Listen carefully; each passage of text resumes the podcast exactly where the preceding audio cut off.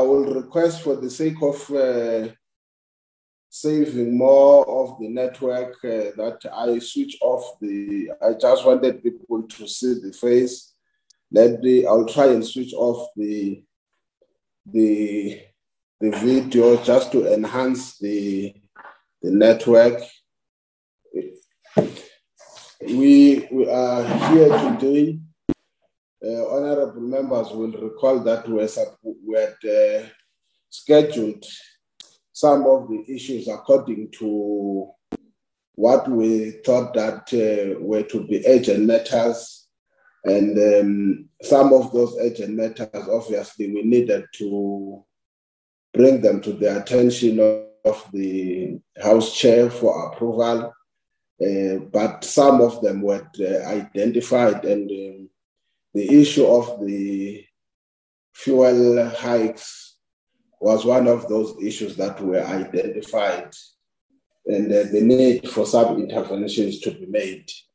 We then needed just to see whether our request has been approved. And I must say that we got the approval.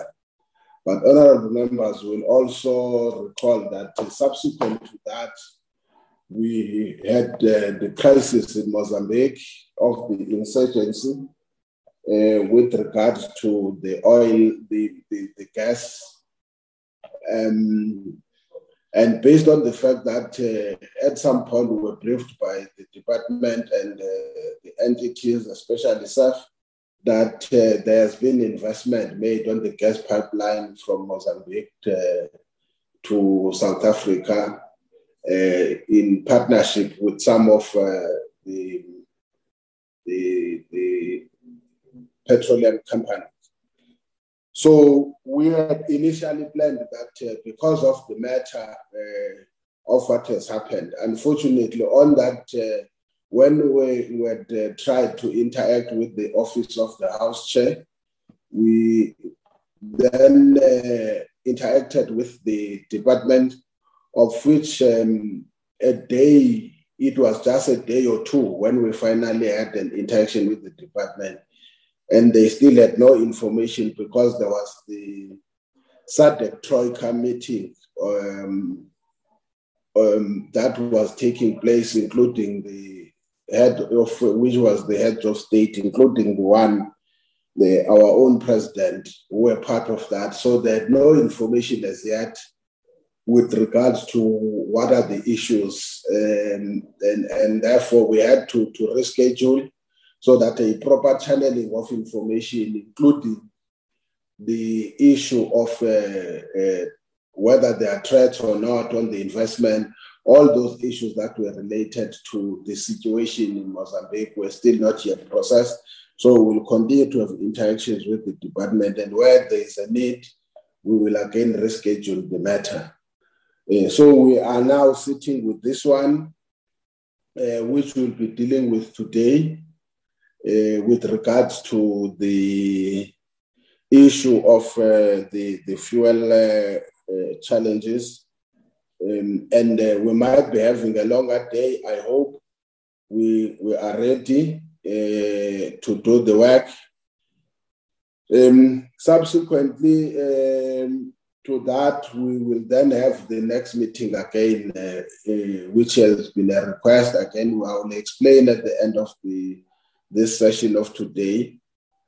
We will have that meeting next week with regards to other developments that had taken place since we had gone to recess. Having said so, honorable members, can I get any apologies? Good morning, Chair. Just the following apologies. Mrs. Malinga, who's attending an oversight visit with the Portfolio Committee on Public Enterprises, and then Mr. Langa and Mr. Zungula, attending prior commitments to this meeting, Chair. And then we also received an apology from the Minister of Resources and Energy, who is appearing at the Zondo Commission today, Chair. So those are the apologies. Okay, thanks. I'm not sure whether it's me I know sometimes where I'm sitting, there could be challenges of network. I'm not sure whether it's me, but your background was not good. As far as I listened to, if it's really on your side, try and get a good spot for this. Okay, honourable members, having received the sorry, Chair, I see Mr. Volmaran's hands is up. Yes, I'm seeing the hand of Honourable Volmarans. Honourable Volmarans. Good morning, Chair, and good morning all the other members and colleagues. I'm just registering an apology for myself that I would need to leave the meeting at 11 and rejoin it shortly after my appointment at the medical center. Okay. I take it that's the only apology that is being rendered to the meeting.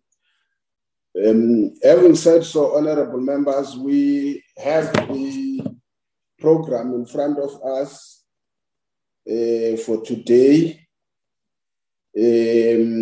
which is a presentation by the department, and then subsequently we will get a presentation by AA. My only issue, let me say this, I don't know, AA can, so that we can resolve on that matter probably when we arise.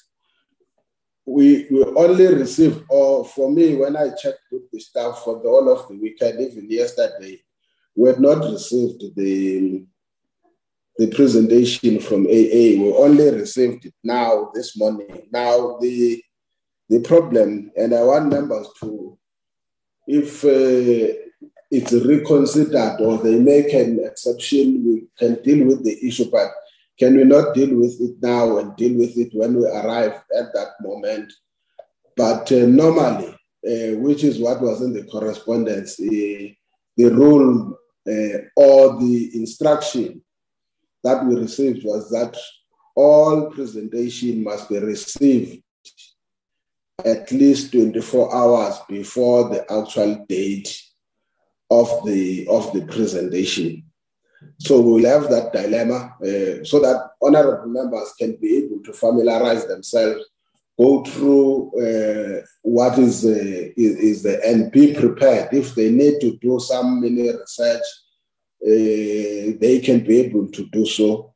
But I must say, the fault has not been on my side, and I assume it has also not been on the side of the staff. We will deal with the matter when we come to that presentation by AA. I'm sure the department is ready. DJ, I couldn't see him in the meeting. Oh, now I see. Welcome, DJ. Welcome, DJ, and your team. The floor is yours. Thank you very much, Honorable Chair. Greetings to yourself. Greetings to the honorable members of the Portfolio Committee, all the DDGs and directors that are in the call, our support staff from Parliament as well as the Ministry, and also the delegation from AA, our media houses, and all the parties or people that are in the meeting. Chair, I will be very brief. We have a detailed presentation that will be taking honorable members through. DDG Makubela, together with his technical team, they will be taking honorable members through the presentation. Chair, I can just highlight a few points. Mine is just to indicate that, as we know that as a country, we have a well-developed petroleum sector, which in the main is being administered or run by the private sector. The petroleum sector made a contribution of about 8% to the GDP. That is a contribution that we are deriving from the sector. and it also employs around 100,000 workers, most of which are in the retail sector. It has a turnover of over 360 billion rand. It pays over 72 billion rand in duties and levies, and it also, have a capital expenditure of about 10 billion rand. Chair and honourable members, as we are quite frankly aware that South Africa has no proven crude oil reserves, then as a result, we are heavily dependent on the importation of crude oil for about 80% of our fuel demand. The other 20% is contributed, by what we know as a synthetic fuels industry, that is mainly Sasol and also Petro SA. Now, the DDG will be together with Mr. Maike. They will take honorable members in terms of the factors that are contributing quite immensely, on fuel prices. And so I can just enlist a few of them, then they will give detailed information. Now here we are looking at the levels of international crude oil prices, which is also one of the contributory factors.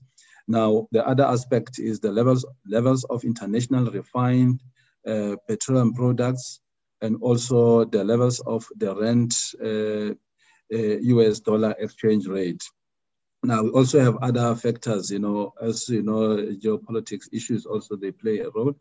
Now, the DDG will take the honorable members through the detailed presentation together with the team. DDG Makubela.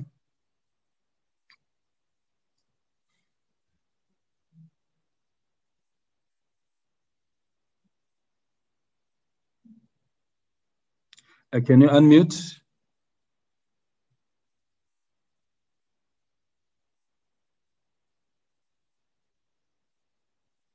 Mr. Makubela?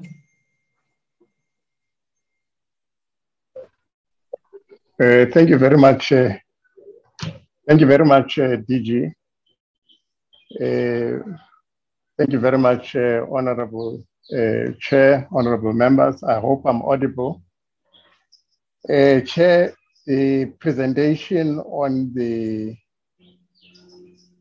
basic fuel price will be delivered by Mr. Maike, who is responsible for pricing in the department. And I would request that Ms. Tirero assist us with the presentation. But before he starts, Chair, I think it's important for me to indicate that, as the DG has indicated, there are a couple of factors that impact on the crude oil price. First of all, what we're seeing now, Chair, is what I would call a correction. A correction because last year we had a drop in the prices of fuel because of COVID-19. There was a demand destruction, which then followed, which was followed by a drop in prices. But what we're seeing is a correction. One, two, there is a growing resources supercycle that is developing. So the prices of commodities are going up, and oil is also impacted by that.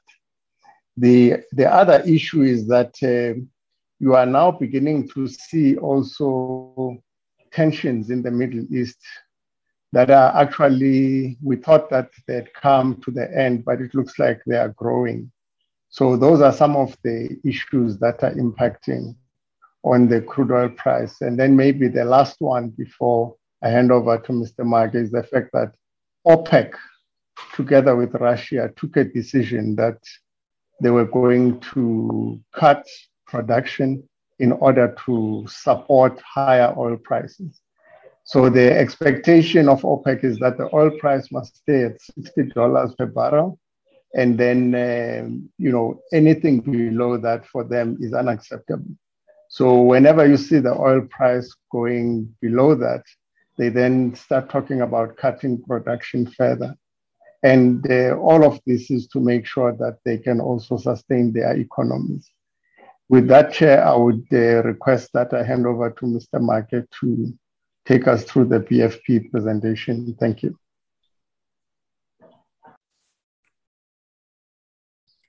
Thank you, DDG. Good morning, Honorable Chair, Honorable Members, DDG colleagues, and everyone in attendance. This is the outline of the presentation. These are the issues that we'll touch on, but just to, by way of introduction, Chair, indicate that the basic fuel price itself is mainly the international factors of our pricing formula. Part of the, if you like, the pump price in South Africa, we have also the local factors. So I'll touch on both so that I give a full picture of what is happening with our pricing in the country. Next slide, please.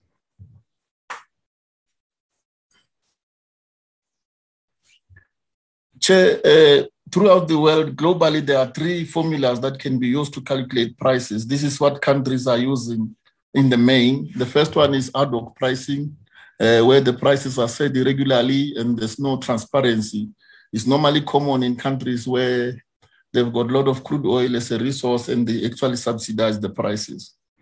And then we have the second one, which is the formula-based or automatic pricing adjustment, which is what we are using in South Africa.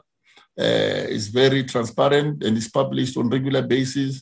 You can actually predict what is going to happen at the end of the month when we adjust the prices. So that's the most transparent mechanism. Then you also have the a situation where the prices are deregulated. Actually, the market will set the prices. For example, we have, the one in Australia. However, in situations like that, you also have the government coming in to review these pricing elements from time to time to make sure that there's no collusion on prices and to make sure that the companies that are selling fuel, they actually use the correct prices as published by pricing agencies. Next one, please. Chair, as far as South Africa is concerned, the price of petrol is regulated at the pump price. So everywhere you go in the country, when you go and fill up your car, the price is regulated and set by the department by way of regulation in the government gazette on a monthly basis. The diesel price, however, is not regulated. What the department publishes on a monthly basis is a reference price for the wholesale list selling price. So that's what the market will use to negotiate when they purchase diesel from each other. However, of course, when that price goes up, we've seen that even the pump price tend to follow suit, but there are no regulation for the pump price of diesel. Paraffin is regulated at the single maximum national retail price. 1 liter of paraffin throughout the country will cost the same price as at retail level. We decided to have the average transport cost for the whole country when we price IP. And we'll also notice that as far as IP is concerned, there are no fuel levies, there are no taxes and so on, mainly because a decision was taken to say paraffin is used by the poorest in our community, therefore it doesn't have to attract these taxes. Liquid petroleum gas, we started regulating it at the maximum retail price and refinery gate price in 2010.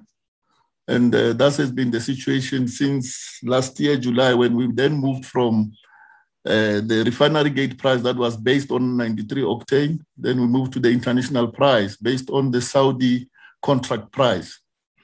That was implemented from last year in July. Then to emphasize that the basic fuel price itself is actually based on the import parity principle. So in our case, we assume that we import every single petroleum product that is sold in the country. That is why we have what is known as a deemed pricing. Because we have refineries in South Africa, we have about 4 crude oil refineries. We have the gas to liquid plant owned by Petro SA. We also have the coal to liquid plant owned by Sasol and Secunda. All those contribute to the production of petroleum product in the country. But when we price our petroleum product using the BFP, we assume that we do not have these refineries. And the main reason for that was also to remain competitive with other refineries. But also now the situation becomes more relevant today when most of the refineries are on a shutdown and we're importing finished products. So we do not have to change the formula because already we are using import parity pricing. South Africa is divided into 54 pricing zones. We call them medicinal district zones when it comes to the pricing of petrol. And each zone will have its own price based on the transportation cost of bringing product to that particular zone. Then you have the modes of transport. The cheapest mode of transport is the pipeline because you can bring big volumes of petroleum product in millions to the inland market, for example, through the new multi-product pipeline. Then it's followed by rail, the rail cars that bring product also from the coast to the inland market and also to OR Tambo International Airport. Then the least cost mode of the most expensive mode of transport is the trucks, but also it will also depend on the distance. If you transport by trucks for longer distance, it becomes uneconomic, but for shorter distance, it can be economic. So it will depend on where the product is required. In some places, you may use a combination of the different modes of transport. In some cases, you may use just one mode of transport. Mr. Marquez. Chair? Mr. Marquez. Yes, Chair. Mr. Marquez. I can hear you, Chair.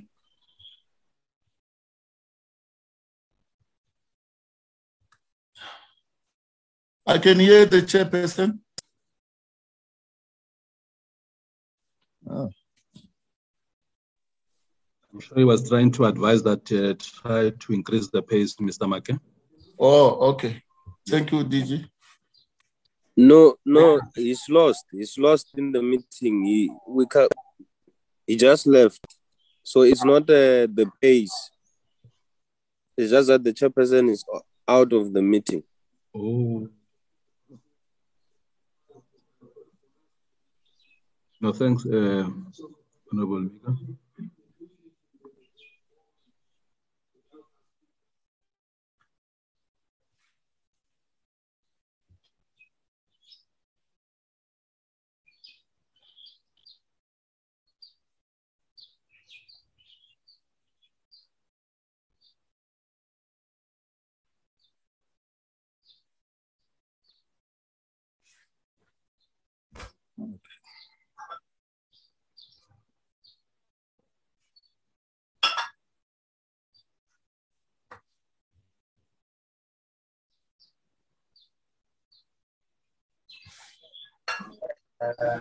Hello.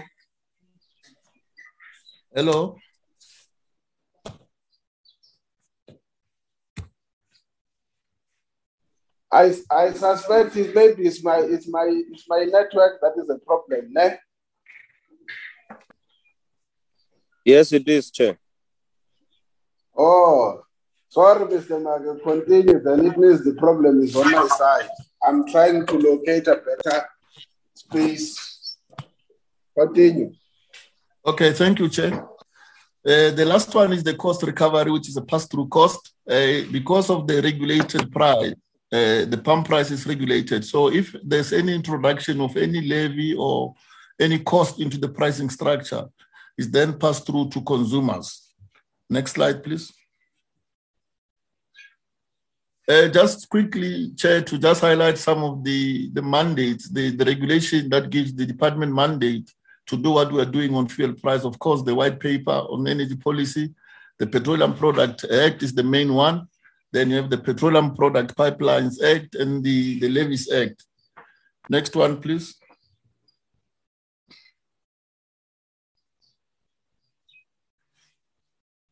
Yeah, in as far as the BFP is concerned, let me just explain that the BFP is actually defined when you get the product from the international refining centers and you bring it to South Africa at the port of entry. And that's where the BFP ends. So the cost associated with importing that finished product until it lands in South Africa, that's the basic fuel price or the IPP, import parity price. However, to move that product to the market where it's required by consumers, that's when we then go to the local factors, which will be a storage or transportation and so forth, which I'll cover in the next few slides. In 1994, Central Energy Fund was given a mandate by cabinet to actually be the one that hosts the fuel pricing formula on behalf of the department, and is governed by the DFP working rules, and SEF publish these prices on daily basis on their website. And on the last Friday of every month, they work together with the department and independent auditors to finalize the fuel prices for the following month before the prices are approved by the minister. Next slide, please.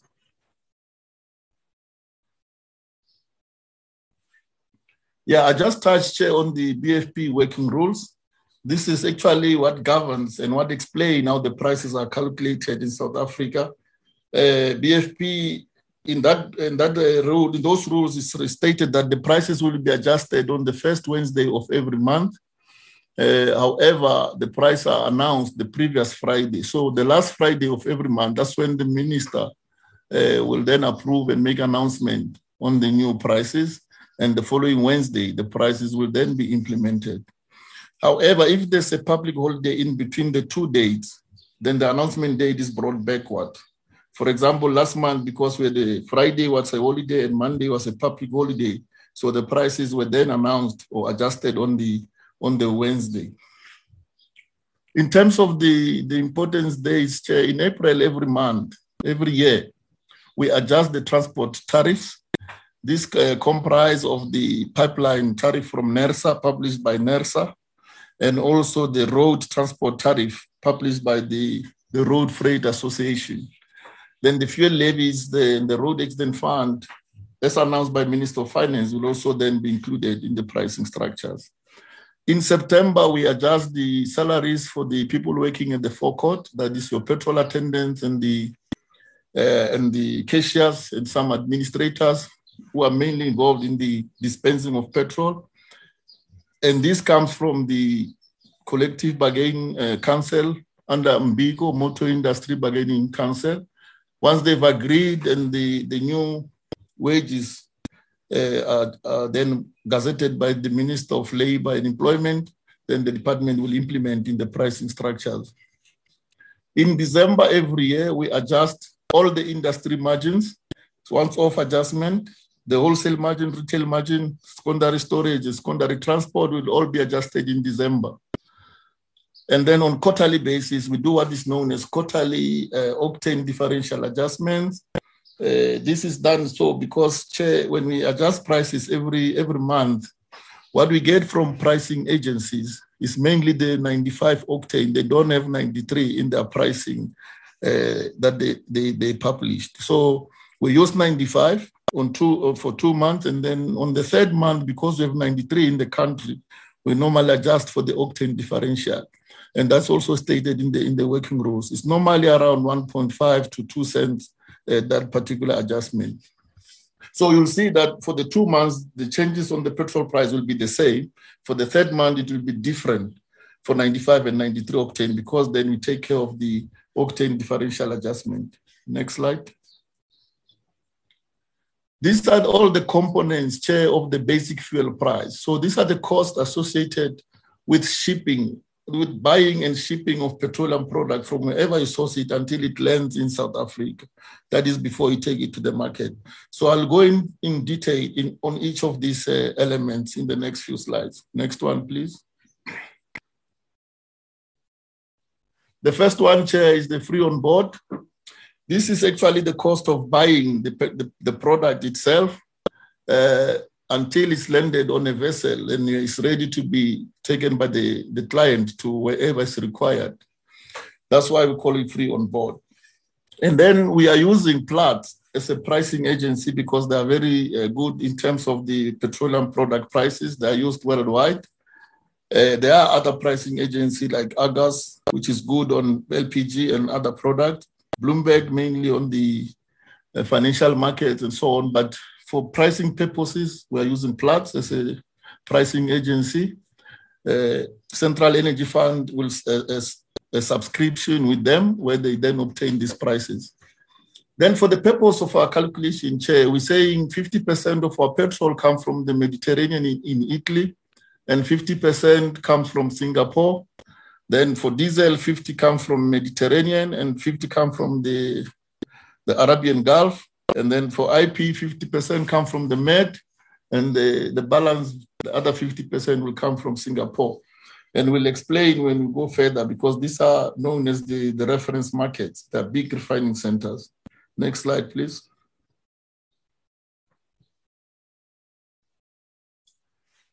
So this is just a map to show you where these refining centers are located. And I must emphasize, this is mainly for finished product. These are the centers where they refine finished product. They've got a lot of storage facilities, and everybody, the world globally, they purchase product from there. We have other in Europe, in Rotterdam, but it's a little bit far from us. And most of the people who are supplying South Africa buy from these three main centers. Next one, please.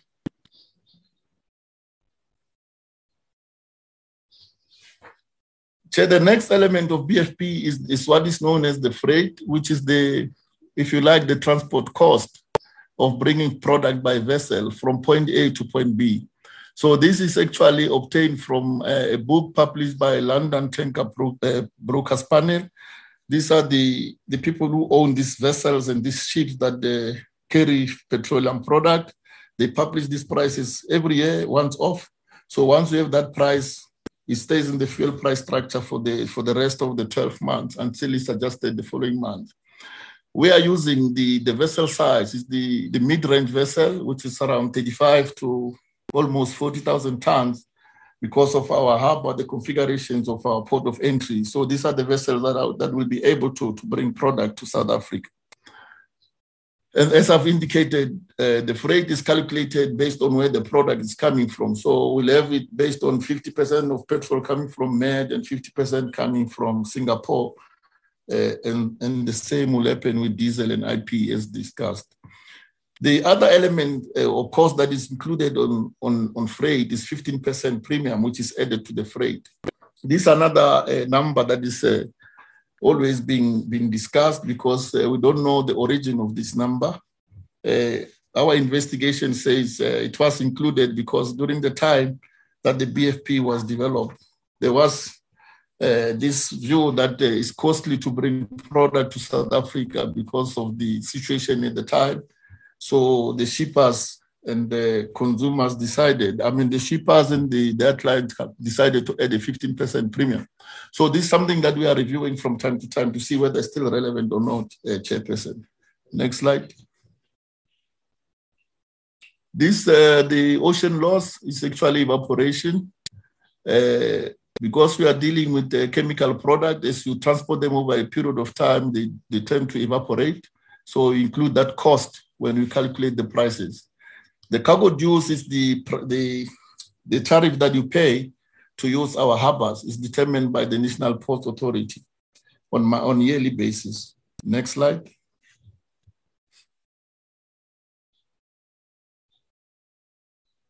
Next slide, thank you. The demurrage, this is really the time that you spend before you can load or offload product. Remember that because you are going to rent or hire these vessels, the owners of these vessels, they'll charge you for the days that you are using the vessel. So as you go and load the vessel and when you offload it, those times are also included on the cost. So normally they'll have a contract with you. In the contract, they'll give you what is known as lay time. So they give you allowance of certain days to load and offload the product. However, when you arrive in a destination, you may find that because of port congestion or any other factors or the weather condition, you're unable to offload the product within those days. Then you'll have what is known as demurrage. These are days additional to the contract that you have. So in South Africa, we only make allocation for 3 additional days. So in our pricing formula, we have 3 days for demurrage, which is then included in case of these delays when you try to offload product once you've arrived in South Africa. Next slide, please.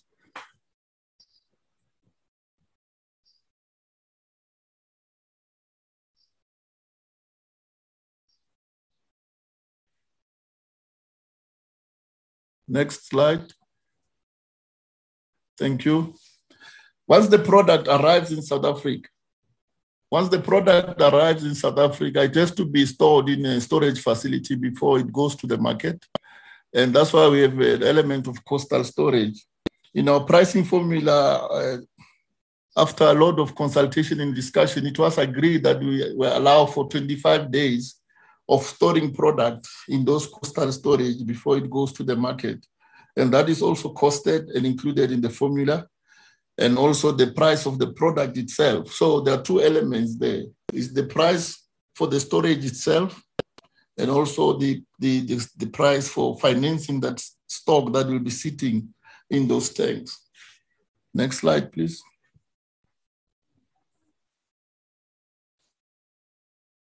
These are the factors that influence the basic fuel price, in particular the import price, so to say. The first one is the DGS highlighted, is the international prices of crude oil, which is determined by OPEC, Organization of Petroleum Exporting Countries. So when it goes up, generally the price of finished products follow that, and when it goes down, the same will happen. Then you have the international product supply-demand balance. So it depends on what is happening in the big the big consuming countries like the USA, the China, and so on. If there's situations there, demand that they consume particular product as opposed to the other one, that will then also impact the availability of that product in the market. And generally, the market sentiment will also then price the product accordingly. You have product inventory levels. This is mainly in the USA and recently in China as well, because they've got lots of storage facility to store, in particular crude oil that they can use in their own countries. And they normally draw from this storage inventory stocks if they don't want to, say if the price in the market is too high and they don't want to buy in the international market, they draw from their own stock and then replenish the stock at a later stage. So the market is actually following what is happening in those countries, because once they draw the stock from the tanks, it means at a later stage they need to refill that stock. And the market will also price crude oil accordingly. The issue of geopolitics, also mentioned by the DG chair, the petroleum crude oil in particular, is found in the Middle East in the main. 65% or so is situated in the Middle East. And this is the region where there are a lot of interest. You know, other countries are having a lot of interest there, very unstable, mainly because of the oil that is sitting there. So once anything happens there, it affects the supply to the market, because all these countries that are members of OPEC that are sitting there, they produce a certain amount of crude oil to the international market. And once that country is cut off from supplying, then it creates a shortage in the market. Then obviously has an impact on the price of crude oil.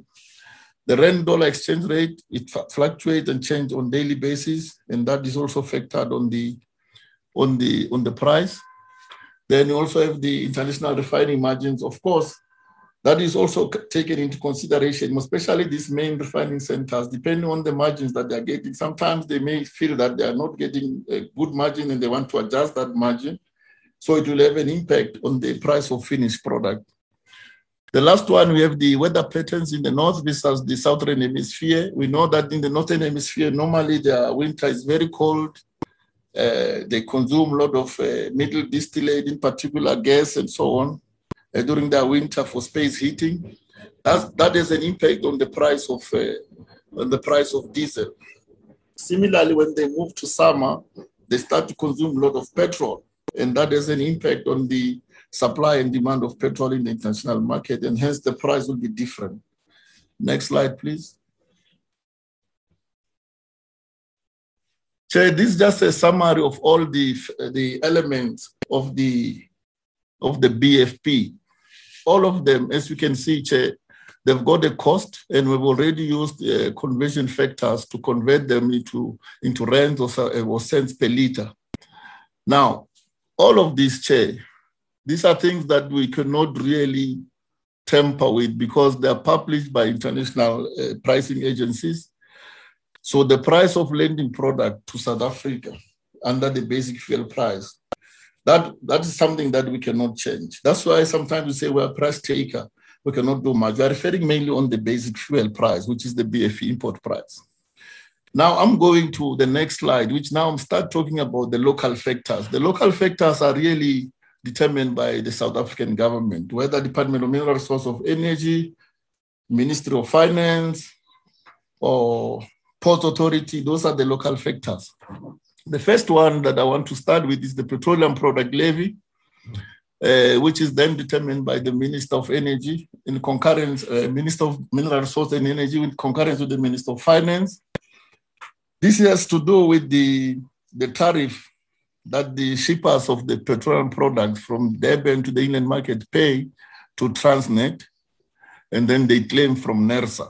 And when they claim from, in fact, they claim from the department, but then they must submit a letter from NERSA to say they've shipped that particular product, and then they get reimbursed for that cost. As I said, because of the cost, the pass-through cost, because of the regulation. But it also helped that NERSA to actually operate, because part of the levy goes to the operation of NERSA, particularly the section that deals with petroleum product, regulation of petroleum product. The IP tracer die levy, this is the small amount of money that is paid, is levied on diesel to try and prevent adulteration, that is the mixing of diesel with paraffin. So the dye is actually, the wholesalers are required by law through SARS. It's done by SARS, and we work with them all the time. So the dye is actually they put inside, inserted in the diesel tankers, and if there's mixing with diesel, it will change color. And then the SARS inspectors will be able to detect that there's a mixing of diesel and IP. And the main reason why people will do that is because there are no taxes and levies on IP, and they can actually use that to mix diesel and IP and sell it as diesel. So there's a loss to the fiscus in terms of those levies.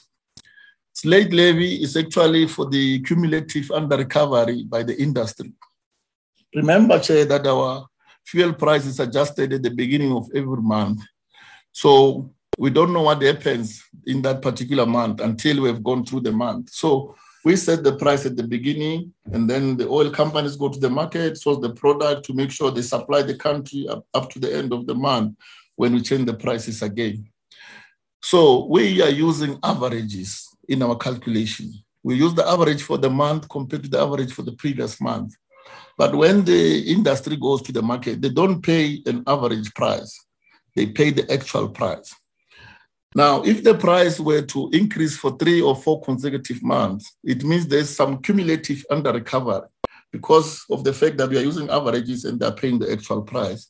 So that cumulative under-recovery is then used as a slate, right? So we have a slate account at SAFE. Now, that slate account is used for that. If there's under-recovery, cumulative under-recovery by the industry that is below that threshold of minus 250 million rand in that account, then we'll introduce a levy on the fuel prices. There's a self-adjusting slate mechanism that introduces that levy. But as I'm saying to you now, currently the slate levy in the pricing structure is zero because the money in the slate balance still exceeds the threshold of minus 250 million. Next slide, please. The fuel levy, custom and excise levy, the road accident fund levy, all these are determined by the Minister of Finance. And our role as Department of Energy is to introduce it in the pricing structure because it's the easiest and best way of collecting revenue for any government in the world. The demand side management levy is only applicable on ULP 95 in the inland market. There are certain areas, certain zones, pricing zones in the inland market that are demarcated to attract demand side management levy, which is about 10 cents. And the reason it was introduced in 2006 was to discourage motorists from using 95 because at the time it was considered to be a wastage of octane. There was an octane study that was done at the time, and it recommended that we introduce that levy. and still in the pricing structures even today. Next slide, please.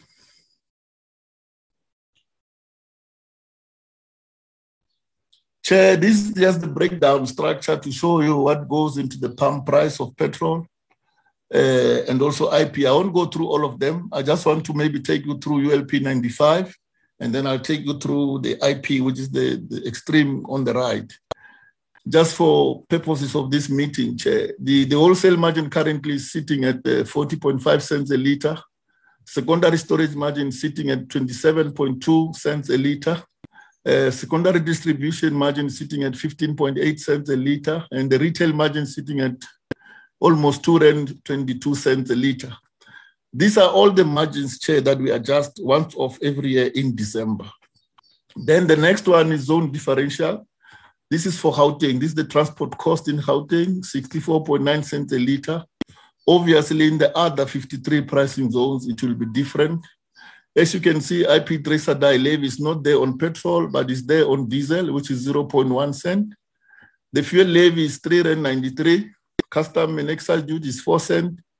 Road accident fund levy is R2.18 per litre. Then the petroleum product levy that we spoke about, Chair, is 0.33 cents a litre. Then you have the demand side management levy on ULP 95, which is 10 cents a litre, and it's not there on ULP 93. Then if you go to IP, okay, just below that, Chair, if I can, Chair, I can just show you the roundup now. So all these that we mentioned now, all these factors are the local factors, and they amount to almost R9.95.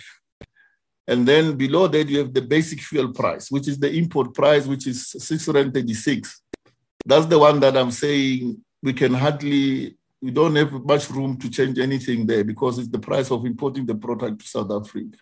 Now, if you add the two, then it gives you the retail price, which is R16.32 in Gauteng. In other parts of the world, it will be different.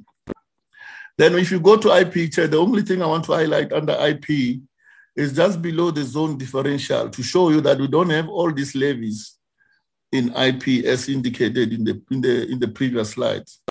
Thank you. Can we move to the next slide, please?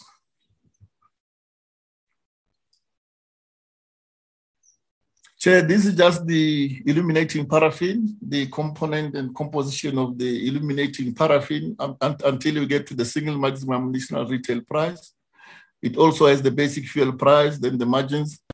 The only thing I wanted to highlight is the retail margin there, which is 33% of the subtotal above. As you can see, the retail margin on paraffin is almost higher than the retail margin at the service station. These are some of the discussions that we are having as to how to then calculate it differently, because currently it's 33.3% of that total, meaning anytime the basic fuel price changes, the retail margin will also change. Unlike on the retail service station where the retail margin is calculated once off every year. Next slide, please. This is just another way of showing the same thing, Chair, but just highlighting the percentages to show that 65% of the cost of paraffin is the basic fuel price, and the retail margin takes 25%, and the rest come from the other margins. Next slide, please. This is the structure for LP gas. I'm showing you the different zone, one in the coast, which is zone 1A, and the one in the inland market. Those are the different prices based on the refinery gate price and everything else. And also the retail margin, which is 15% of the subtotal here. But you can see the retail margin even here is almost above R3, which is more than the retail margin at the service station, because it's a percentage of a total. So if anything changes on that total, then it affects the retail margin. These are some of the discussions that we are having with the industry, Chairperson. Can we move to the next slide, please? Again, this is just another representation of the same information using a pie chart. We have the MRGP, which accounts for about 41%, retail margin about 11%, operational expenses 18%, and the rest come from other elements. Next slide, please.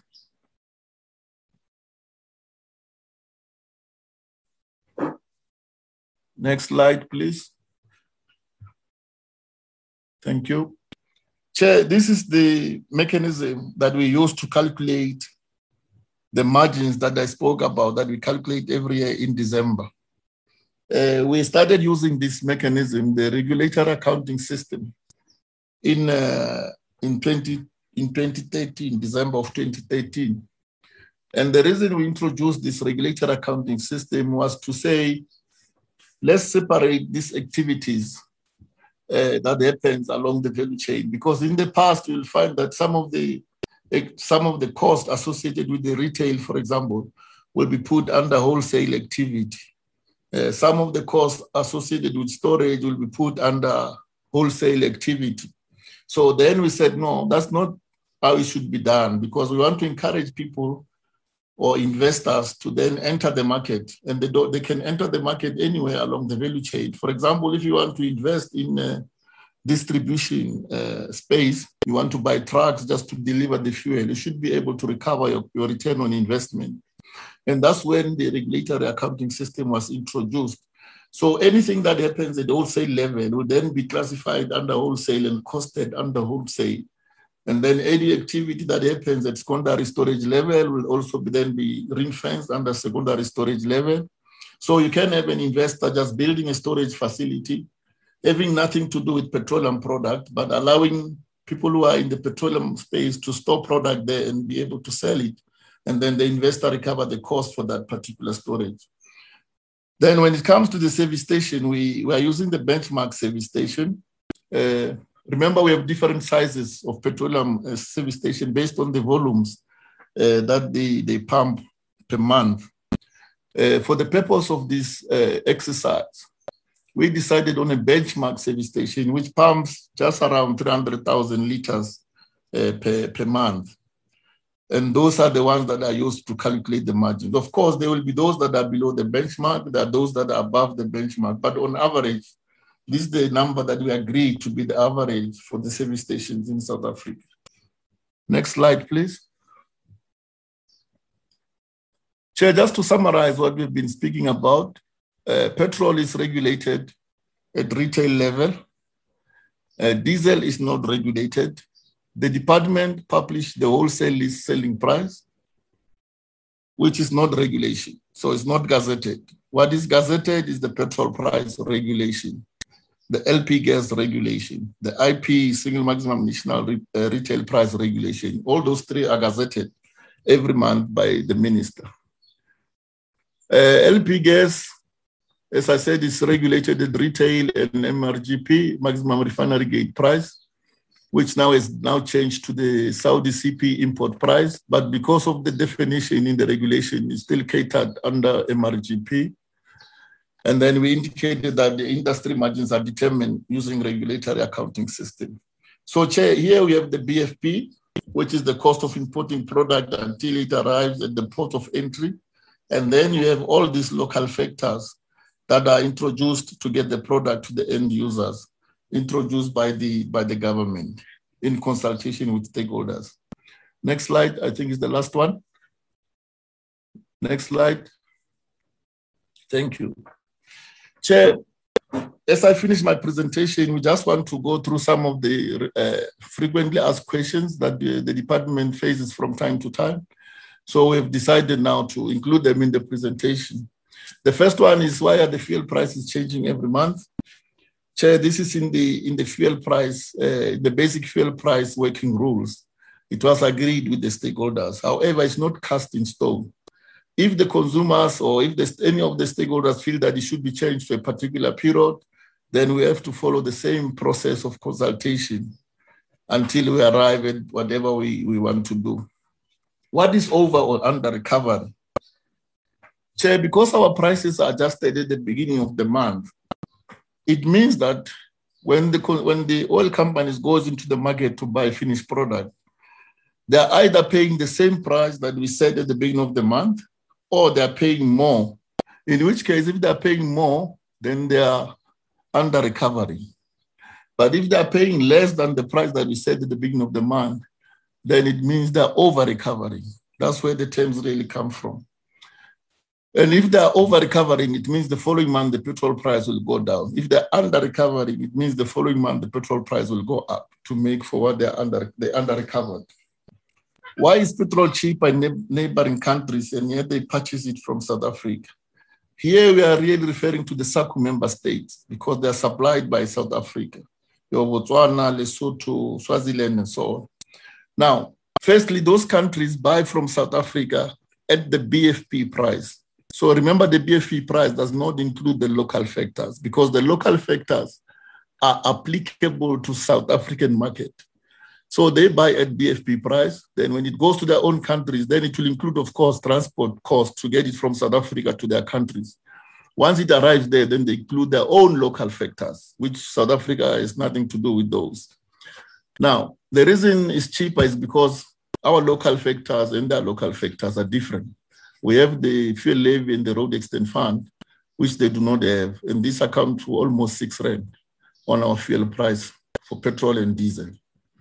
Why is Sasol not selling petrol at lower prices? Because they produce it from coal. Firstly, maybe the straight answer is that in a regulated environment, you cannot have more than one price that is regulated. So Sasol is also compelled to sell at a regulated price. But we must also not think that it's cheaper because they produce it from coal. Actually, that plant in itself is more expensive to operate than a normal crude oil refinery. Why is government not deregulating fuel prices? The straight answer to that, Chair, is that our market is not ready for deregulation. We still have few companies that are dominating in the market. We have a situation where we call an oligopoly, where about 6 main players that are controlling almost all the petroleum products that are sold in the country. Now, if you want wholesalers to compete on price, the playing field has to be level first. Unfortunately, most of these new wholesalers are customers of these big companies. Therefore, you cannot compete with them on price. That's one of the reasons, Chair. We need to first level the playing field, transform the sector. Once it's ready to compete on prices, then you can deregulate, which is what the white paper on energy is saying, actually. First, prepare the market. When it's ready, then you deregulate. Why is 95 more expensive than ULP 93 in Gauteng? We talked about the demand side management levy of 10 cents. That's the reason why it's more expensive than 93. Why is the government not buying oil from African countries at lower prices? We can say that the government does not buy oil per se. It's the oil companies themselves. But from the reports that we get on imports, we know that they are buying crude oil from Nigeria, they are buying crude oil from Angola. In fact, more than 50% of our crude oil now come from these 2 African countries. But of course, it's not at a lower price because the price is determined by OPEC. So maybe in terms of transportation and other, it could be attractive to buy from African countries. But also remember that the refineries are also designed to use a specific kind of crude oil. And most of it coming from West Africa is suitable for our refineries because of their technology, which is very, very old technology. Chair, this is the end of my presentation. Thank you very much.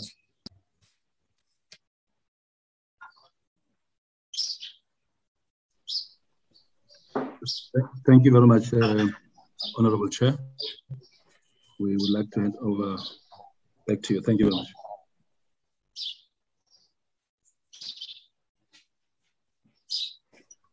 Okay, thank you, Kutri, and your team. Honorable members, are there anything?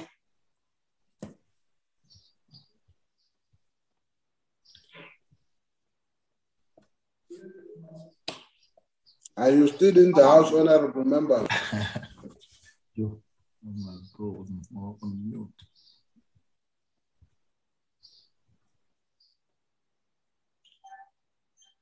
I take it that you are said, I said the hand of Honorable Masaule.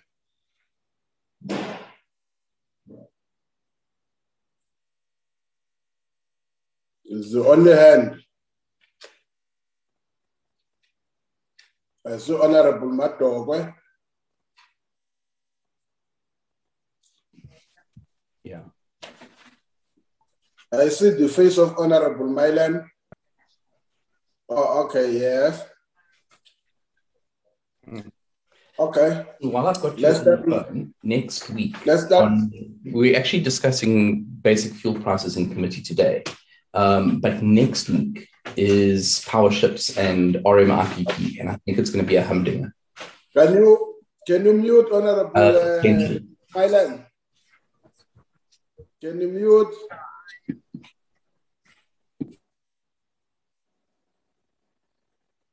Thank you. It's gonna be Honorable Mahaule, Honorable Mato, then Honorable Mylan. Thank you very much, Chair.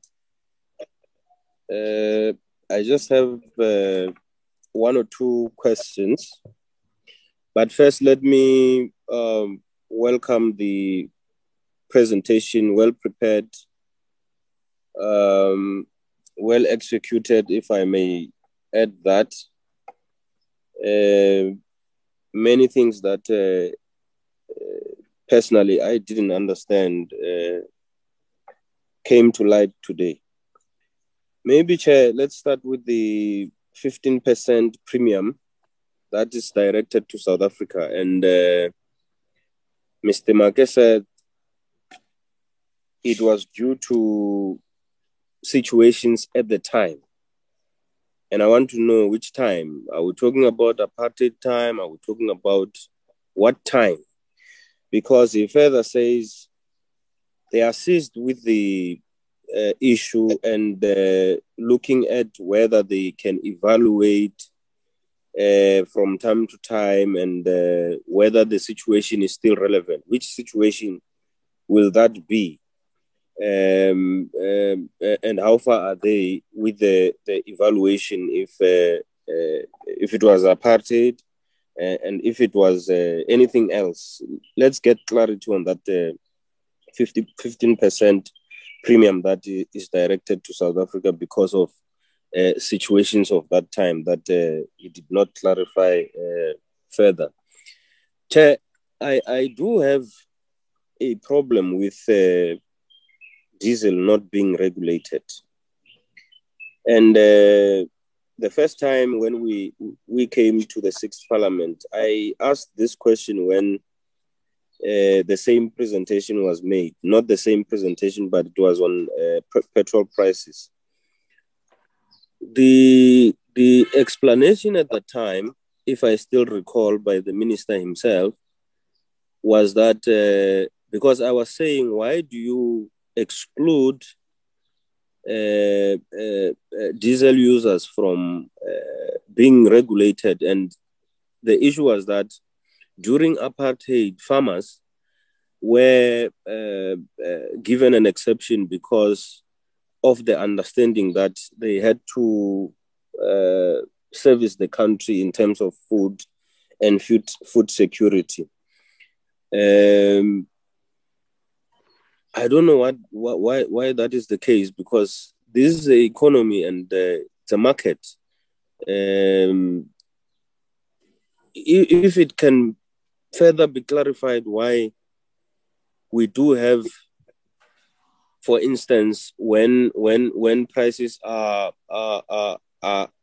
changed, there will be somebody who say diesel will also go up in 13 cents or so. Who determines that if we don't regulate that? I just want to understand deeply what is happening in the deregulation of diesel, and everything else is going up, and it doesn't stay the same. Who is this person who determines that no, it's not regulated, but let's say 42 cents. We are going up on diesel as well. Thank you very much, Chair.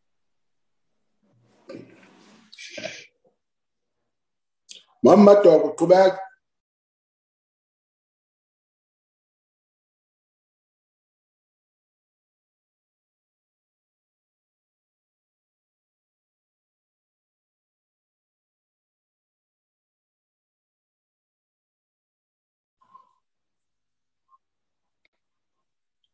Honorable Matob, I can't see her now. I doubt if she's in the meeting now, Chair. Maybe it's a network issue. She was in the meeting and her, yes, her hand was up. Honorable Mailam, can you continue now? Don't worry, you are forgiven. Thank you, Chairperson. I appreciate it. Sorry about that. When I put my hand up, I unmuted myself. I'd also like to thank the department for the presentation. It is very similar to the one that we saw at the start of the sixth parliament, but I do have a couple of questions. So let me start with the question that on the one slide, you, Mr. Marke, you talk about the freight premium, 15% freight premium. And you said you look at it from time to time, and you indicated that that is a hangover from a long time ago. But, I mean, surely there is an urgent need to be in negotiations with the freight companies to get that taken away. It's an unfair trade practice to charge us a premium and not charge other countries. So I would urge you to not just review it from time to time, but to take steps to reduce that and get rid of that freight premium, because it's unfair on South African consumers. The second thing is you talk about the demurrage cost, and you talk about building in 3 days of demurrage at South African ports. And I'd really like to get some clarity on an issue that is bothering me a little bit. So, first of all, the ports that take refined and crude in are Saldanha, Cape Town, and Durban primarily. I think I'm correct on that.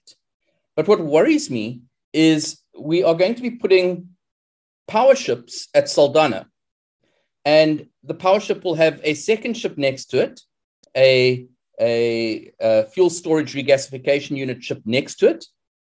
And then from time to time, there will be another ship that will offload liquid gas into the FSRU. Now, all of that may have an impact on the ability of ships delivering to get into the harbor, which may have an impact on the demurrage costs. Has that been considered? And if so, what are you doing about it? My third question relates to what is being done to smooth the pricing of fuel. So we have these huge swings from month to month, and it strikes me that there is a need for a level of consistency where we rather than reviewing fuel prices on a monthly basis, we look at reviewing prices on a quarterly or half-yearly basis, and building some storage into the system, building some fat into the system so that we can address these radical swings of price. My last question, I'm concerned that over 37% of the price of fuel in South Africa, the retail price of fuel in South Africa, is government taxes, specifically the Road Accident Fund and the fuel levy. These are things that government has direct control over. Now, the Road Accident Fund is a disaster. Yesterday, they were told that they cannot pay out any more claims, that any claims that are coming in, they were told by a court that any claims that are coming in must not be paid out until they've sorted out their finances. And yet we are pumping billions of rand into this entity that is mired in fraud, mired in mismanagement, and frankly, it's unacceptable. Now, I'd really like to know what your department's recommendations are to reduce the government taxes on fuel, because what we have now is untenable. The fuel prices are destroying South Africa's economy. And frankly, the Road Accident Fund and even the proposed RABS bill that has been put on the table, you're basically going to have two schemes running parallel to each other for at least 20 to 30 years because of vested interests in the Road Accident Fund, even if you were to end it today, or to transition it to RABS today. But surely the time has come to follow the best practices of the rest of the world and make a user pays principle for road accident liability, rather than charging everybody for some people who have car accidents. Mm-hmm. What I'm saying is we should build that into the licensing of the vehicles rather than into the fuel price. It is unfair and it is unsustainable the way it is now. Thank you, Chair. Let me leave it there.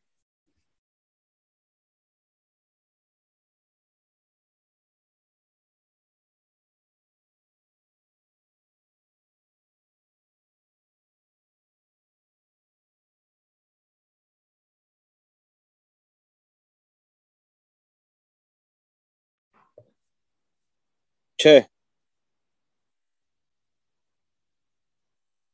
Oh, sorry, I didn't unmute. Sorry, I see, Honourable. I was talking when I'm muted, but I was yes, Honourable. With your indulgence, can I abuse you and ride on what something that Honourable Malan has said? I just want to further probe before they answer the question. Can you take just a little bit of a breather? Let me give Honorable Matoga, then I'll come back to you. Thank you. Honorable Matoga, I see now you are back. Yes, I'm back, Chairperson. Thank you very much. I'm not sure what happened to my gadget. I just got disconnected. But anyway, I hope I'm audible enough where I am right now. I'd also just like to welcome the report from the department, which is quite detailed. But also I just need to register as well in terms of the time that we got the report. I understand that my colleagues have been in the portfolio long enough and they're able to refer to some of the things that are being mentioned.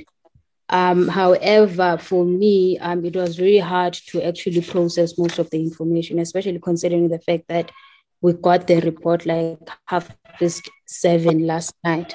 But nonetheless, the questions that I had as well, I think they might have been covered when I was disconnected. But it was basically, we hear the challenges that the department is speaking about, but then what becomes the way forward? And then also there are a number of factors as well that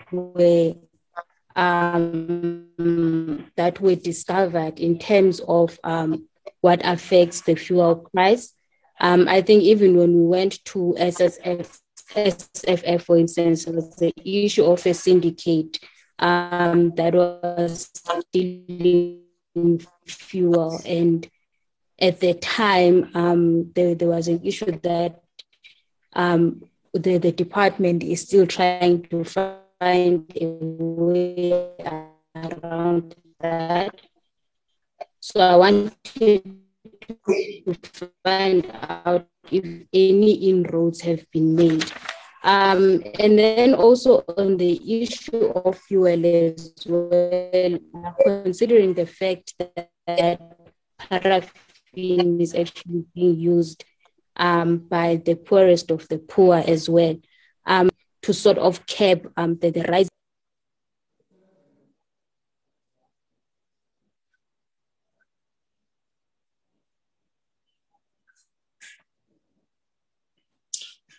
We lost your Honorable Matogo again.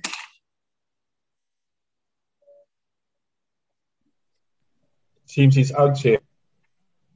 I am in, Chair. I'm not sure what. Okay.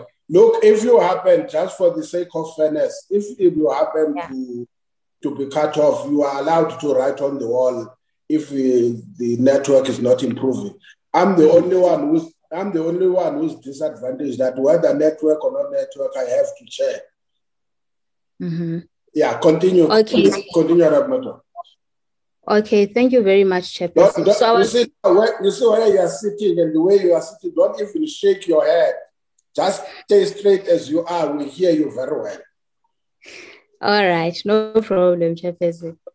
So I was just saying as well that we are just now going to discuss the issue of refineries, where even that the report is not looking good.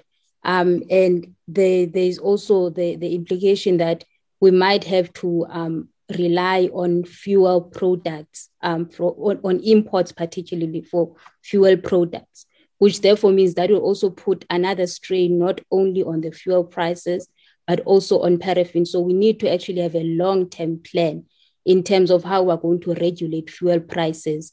Also, the month-to-month adjustment is not really sustainable.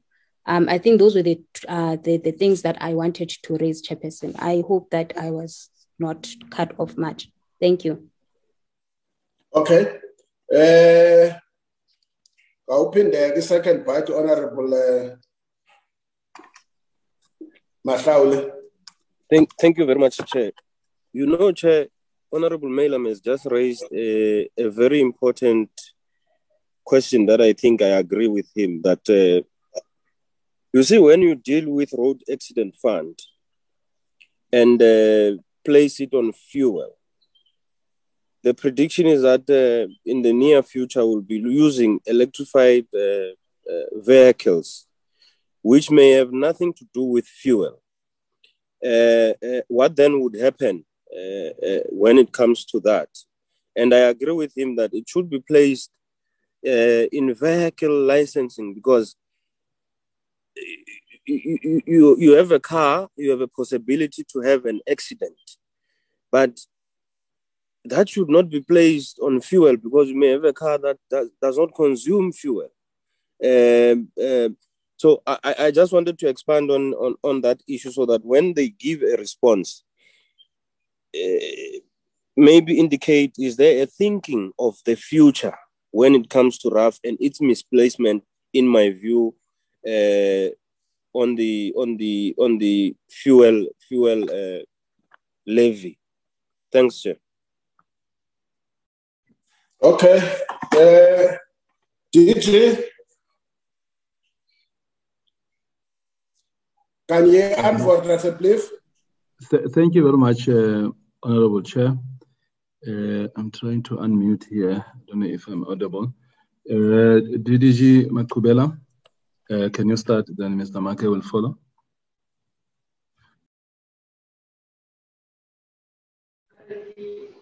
No, thank you very much, DG, and thanks, Honorable Chair and Honorable Members, for the question. As DG indicated, I'll start, and then Mr. Make will deal with the questions that I have not covered sufficiently. The first question from Honorable Mahlaule about the 15% premium, and I think that was also asked by Honorable Mailam. The premium on freight originally was about the during the time of the transition from the sanctions era into the post-democratic dispensation. That was effectively given, included because of that. However, there then was another consideration, and that the shippers then said, it is very dangerous to bring vessels to, you know, to the southern tip of Africa because of the pirating that was taking place.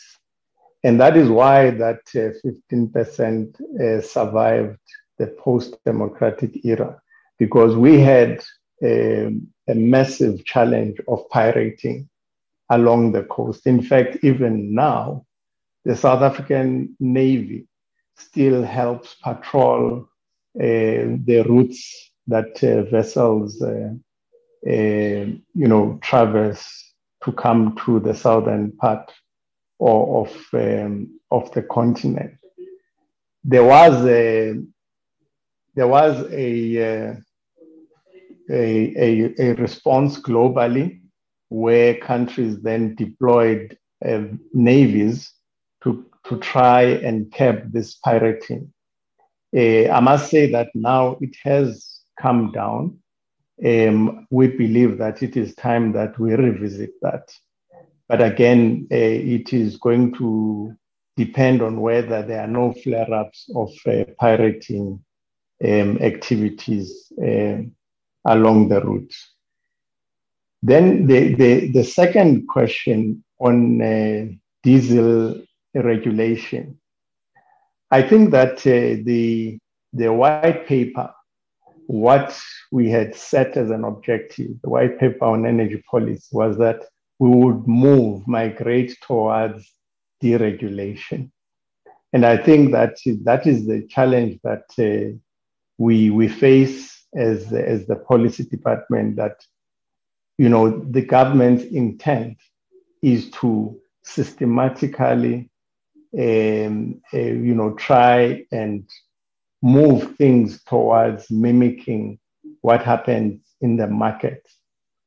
And I think that intent then has made us to be hesitant in re-regulating diesel.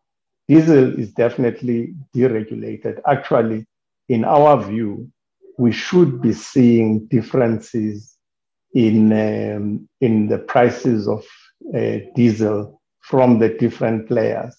And in some instances, we do see that, but we don't think it is sufficient. But that is because currently, as we speak, we import over 30% of our diesel requirements.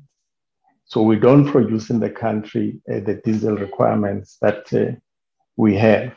But it is something that we really believe that we should not migrate towards the regulation of diesel. It is quite unfortunate that when predictions are made about price changes, there isn't a qualification made to say that the wholesale list price of diesel is going to change by this much, in the predictions, because it is the wholesale. It doesn't mean the pump price should change by that much. And I do maybe Chair want to say this. I drive a diesel vehicle and I do shop around and I do find differences in the prices of diesel. And that is because of the fact that it is not regulated at the pump. On the issue of, the farmers and so on, in our view, the fact that diesel is not regulated allows industry to negotiate hard with the oil companies. Because if we were to regulate diesel, then it could be that the oil majors would say, but this is the price that a government wants us to sell diesel at. And therefore, that benefit would not be passed on to the consumer in terms of making sure that our industries can be more competitive. Then again, I think when we talk about regulation in South Africa, we always have to balance security of supply and this deregulation. Currently, we are preoccupied as a department with the security of supply. We don't want to get to a situation where we have regular shortages of fuel. Categorically, I can say that we only have fuel shortages when they are labor disputes, but also secondly, when we have unusual events like the one that we had last year with COVID-19. And that is because the regulatory mechanism on pricing, is supportive of security of supply. If you make drastic changes to the regulatory environment, you will see the response. One, you would see, flight of capital flight. That I think would be what would happen. The second one is that you would then basically start in the short term until you invest in import infrastructure. You would start seeing, those sporadic shortages of fuel. Now, on let me answer. Mr. Maga will deal with the demarriage issue raised by Honorable Mailam.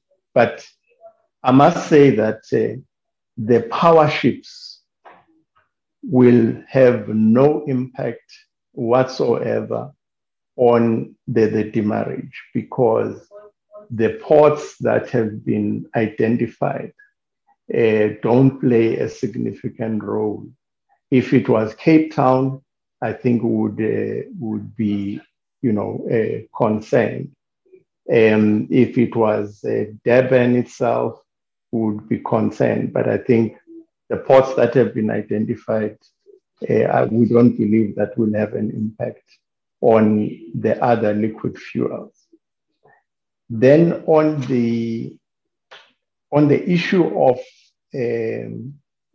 price smoothing, I think that we need to be quite careful about this one, because you could find that you try and do price smoothing by having prices change on a quarterly basis, and then the spike may be bigger. What we did last year, and I think we tried to explain it here, is that when COVID hit, we with the advice of our principals, we took a decision to say, pass every cent to the consumer. Pass every cent of that decrease to the consumer, because then that enables the cost of doing business to come down.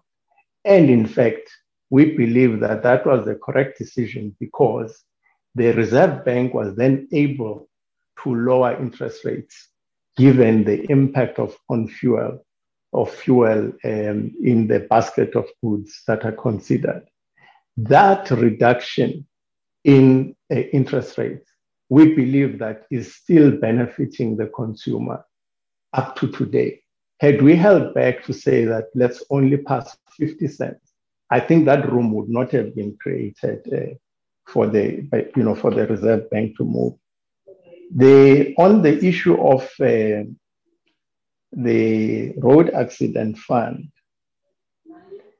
firstly, I want to say that most of our trading partners have got fuel, taxes that exceed 45%, and that is a fact. Some in Europe, if you include the environmental taxes, they are about 60% of the fuel price. That's what makes fuel in Europe in particular to be so high. However, I think that the whole issue of the Road Accident Fund, we would agree that it would need to be looked at. We don't have the solution because, it sits outside our portfolio.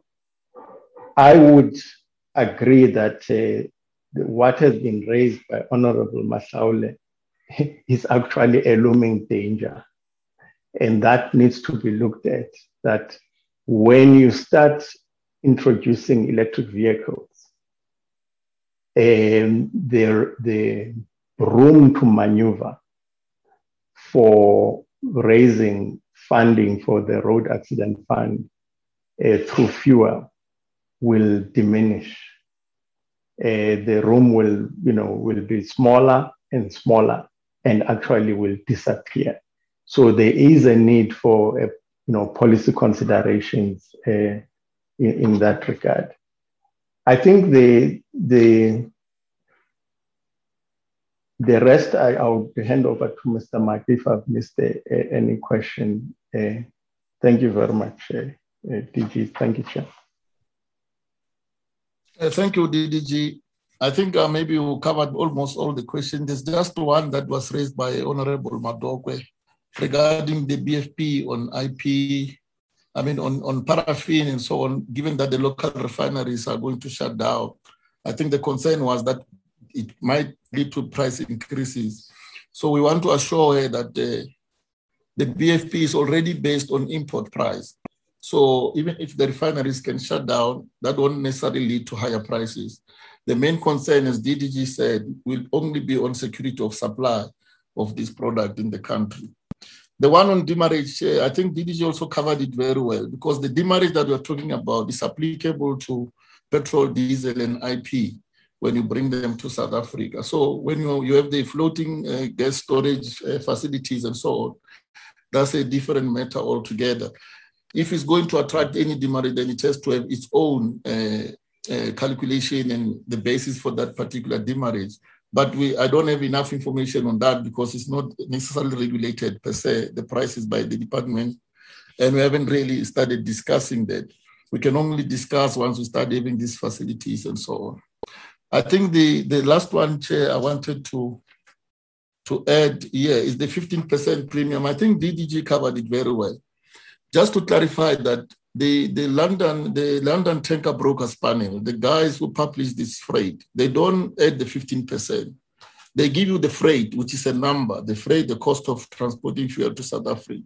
Now, the shippers to South Africa comes to us and say, when we go and get these ships to bring product to South Africa, we pay additional premium.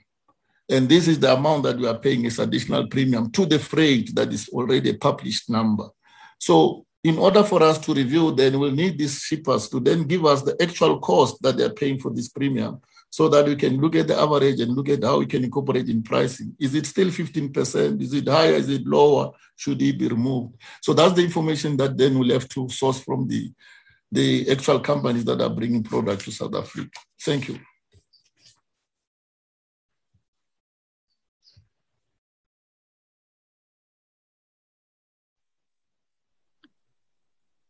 Thank you, DG.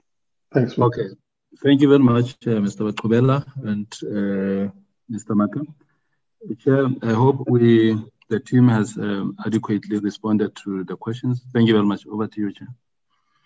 Okay. Thank you, DG. Honorable members, at the end of the day, someone must take responsibility. My apologies, Honorable Madog. I will do a follow-up.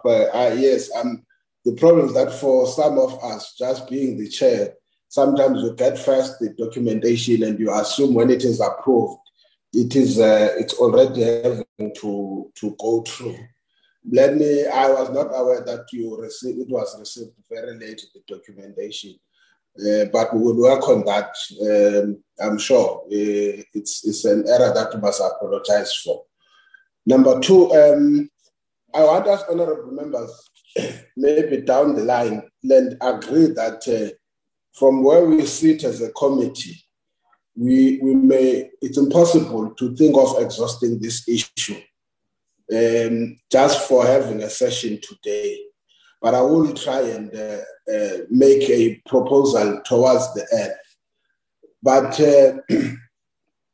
I don't know, Mr. Mark, in your presentation, almost at the beginning, where it talks about the use of the pipeline, what, payment to NERSA and or payment on behalf of NERSA. I just need clarity. I couldn't get a sense of what does that mean. Does that mean the state pays service providers for the pipeline granted to or by NERSA? If I can just get clarity on that issue. The second part is what honorable members were raising. I think let's agree, which is why I said, well, I don't think we can exhaust this issue now. We need to think outside the box. The point, amongst other things, is our own domestic or local taxations. What needs to be done? Probably there needs to be a complete or a radical shift in the manner in which we do.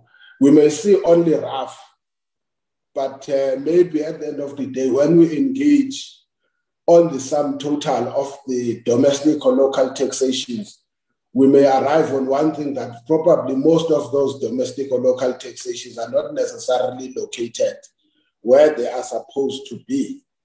And I don't think there's something wrong. It's what I think, for me, even the department must make a consideration of that. Thirdly, is to look beyond what we have been talking about. And I know it's a controversial issue that there's always been arguments. What are the other alternatives that we can look at in terms of the issue of the fuel? I know there's been a very serious debate. I don't want to take an ideological stance on the matter. I'm just raising to say, They might be. It will help if the department, where possible, help us to reshape our thinking beyond what is normal or what is ordinary in front of our eyes. Do we still have the concerns, risk, or challenges? Because anything that we don't engage with, it leaves people much more narrow in terms of knowledge.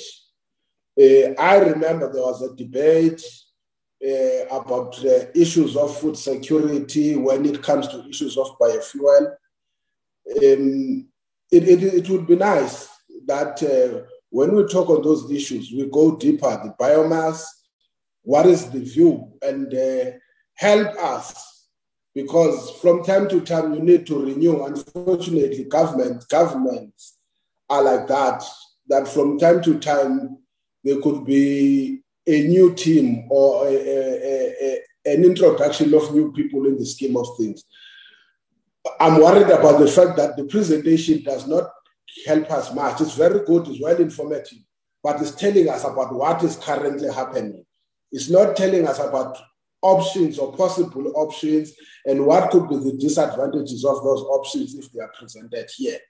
So that we can then move from a premise that says, we are really left with what we have in front of us, and therefore we have to respond to this in the manner that we are given.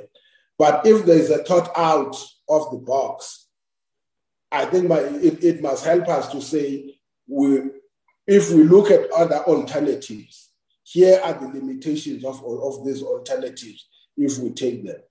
The last issue, I must say, with all due respect, Honorable Mashaule, Honorable Mylem and Honorable Maddo, that I know here. Maybe when we go back to our principles, there are certain questions that we must think outside the box. When you look at the fact that in terms of the endowment, the report says 50% of our crude oil probably is from the African continent. And I've always raised this question, and I'm saying this thing because most of our delegations or members of parliament are delegations to the Pan-African Parliament.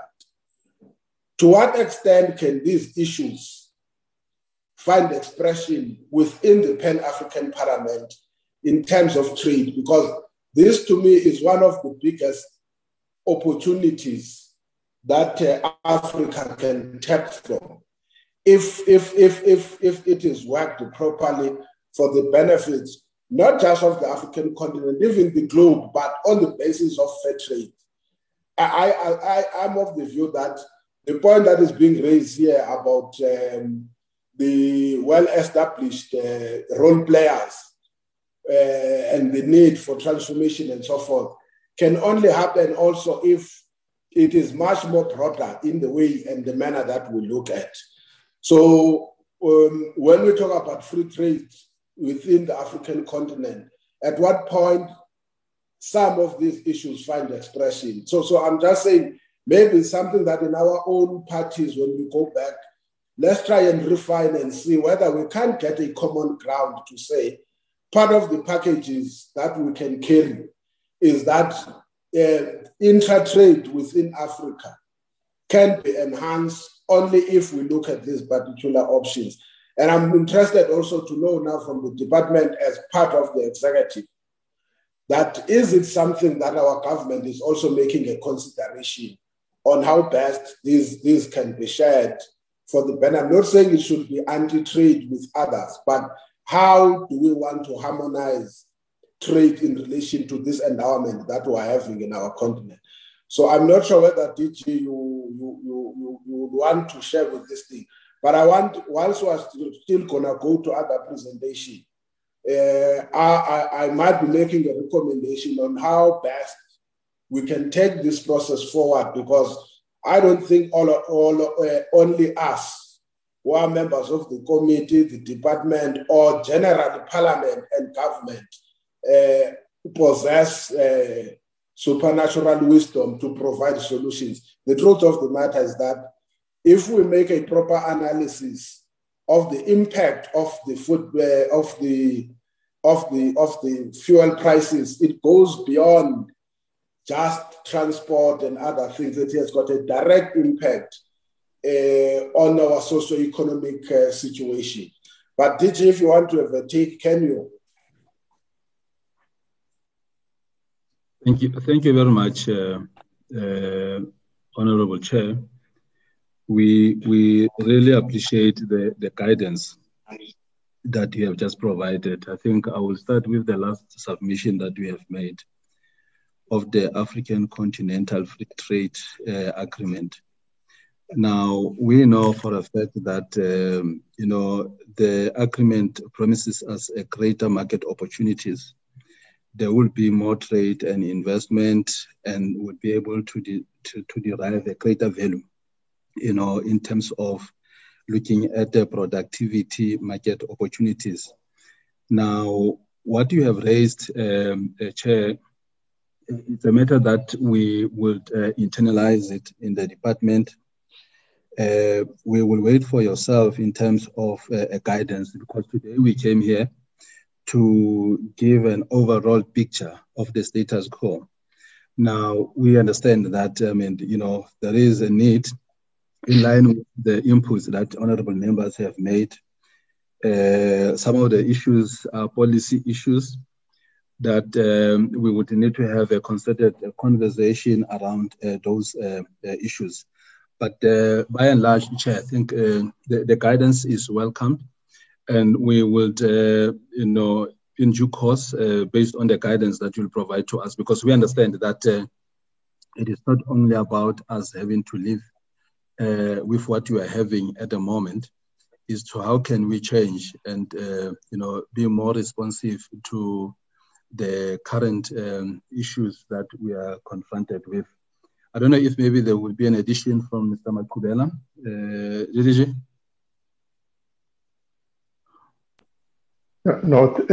you, DG. DG, I think maybe just two issues from my side. One is that as the chair has indicated, I think we need to come back to talk about what the options are. And I must say that the afternoon's presentation begins to talk to those. Perhaps what is not covered in the afternoon's presentation is what the chair referred to, and that is biofuel. I think that it is something that we are looking at as a department. And I think given the challenges that the sugar industry is having, it is an area that needs to be looked at even more because it can unlock economic activity, but also then begin to moderate the price of fuel, but also balance of payments, because we would then be producing that locally. But Chair, we've taken the guidance, and as DG indicated, when called upon, we will come back and give more detail. Thank you. Thank you very much, Honorable Chair and Honorable Members. DG, we did not respond to the first question by the Chair on the tariffs. If okay, you can you come? Yes, deal with it, Mr. Macken. Okay, thank you, DG. Chair, the issue around the pipeline is as follows. The pipeline is owned and operated by Transnet, and Transnet gets a tariff from NERSA on an annual basis. When the oil companies bring products, say from Durban to the Indian market through the pipeline, they pay that tariff to Transnet. Because we are using a cost recovery mechanism in our pricing system, they have to recover that cost from the levy that we mentioned is the petroleum pipeline levy, which is administered by Central Energy Fund. So when they submit their claim to SAF, they'll also include a proof from NERSA that they shipped this number of the volume on this particular pipeline, and then we then refund them based on what they've already paid to Transnet. Thank you. So,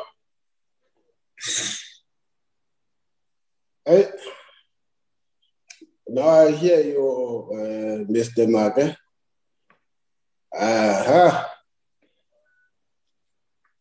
It's fine. I think there's a lot. I always say I don't like to be channeled on a box. I'm now convinced there is more work that still needs to be done. If we're working in the manner that you do, that you suggest now, I'm sure certain things wouldn't be the same. I'm just thinking of other examples where that is not the route that is being followed. But it's okay. It's an issue for another day. That's why I did at some point, I even raised the issue to say, we need to have a broader discussion even beyond this on what is supposed to be an investment plan or investment strategy for state-owned entities, so that you don't have one entity is operating this way, the other entity operates this way. One entity can have partnerships, one entity is not allowed. And all of them, one thing that is common is that in the absence of an investment plan and an investment strategy, when things don't go right, then the state must take liability. That's why I'm saying maybe beyond this issue, whatever solution we'll come up with, it must inherently be informed by a overarching investment plan and investment strategy for our state-owned entities.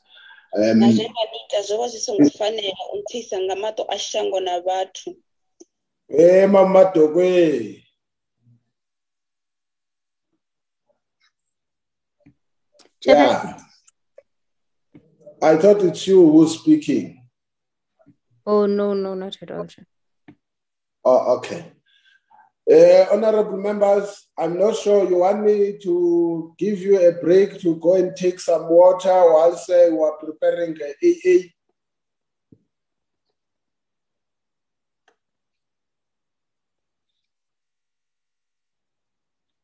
I don't see whether you go on a break or what. I'm just asking honorable members, do you want the 10 minutes so that we start exactly at 11, or is AA ready and we allow them to, at least for the next 5 minutes, to put up their presentation?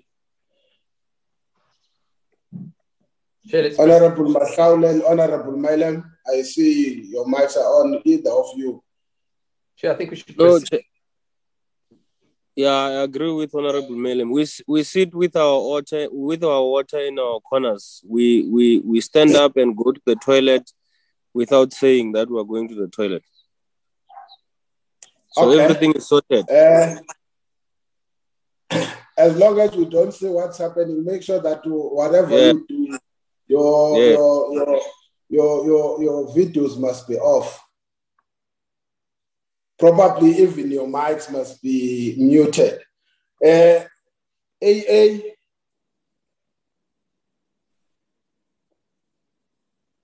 You will introduce yourselves and your delegation. The floor is yours. You are welcome to the committee.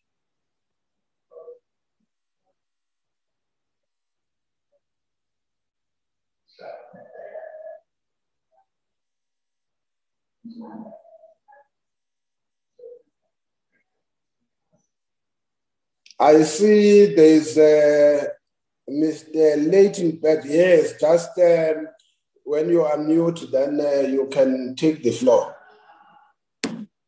You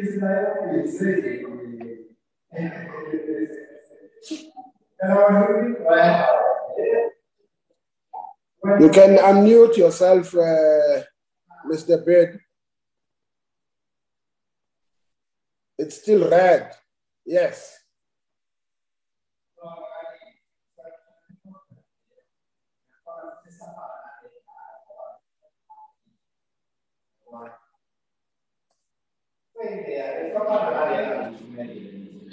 Now is your volume.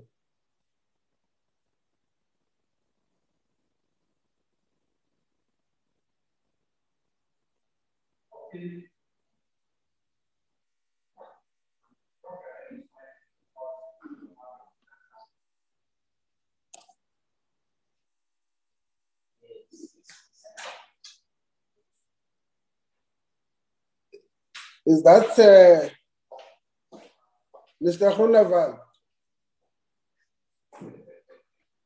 We can't hear a thing. Is it only me who can hear? No, we can't hear him. Yeah, I can see if your mic is not showing that you are talking. It's supposed to have an up and down running green, being green on the mic. Going up and down, but yes. Now we can't hear. Yes. Can you hear us? Can you hear us now? Yes, we hear you now.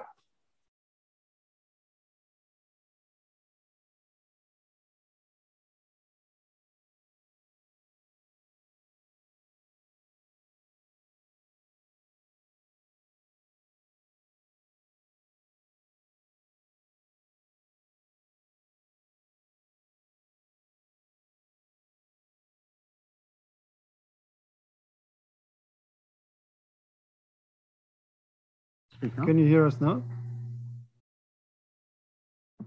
Start your video.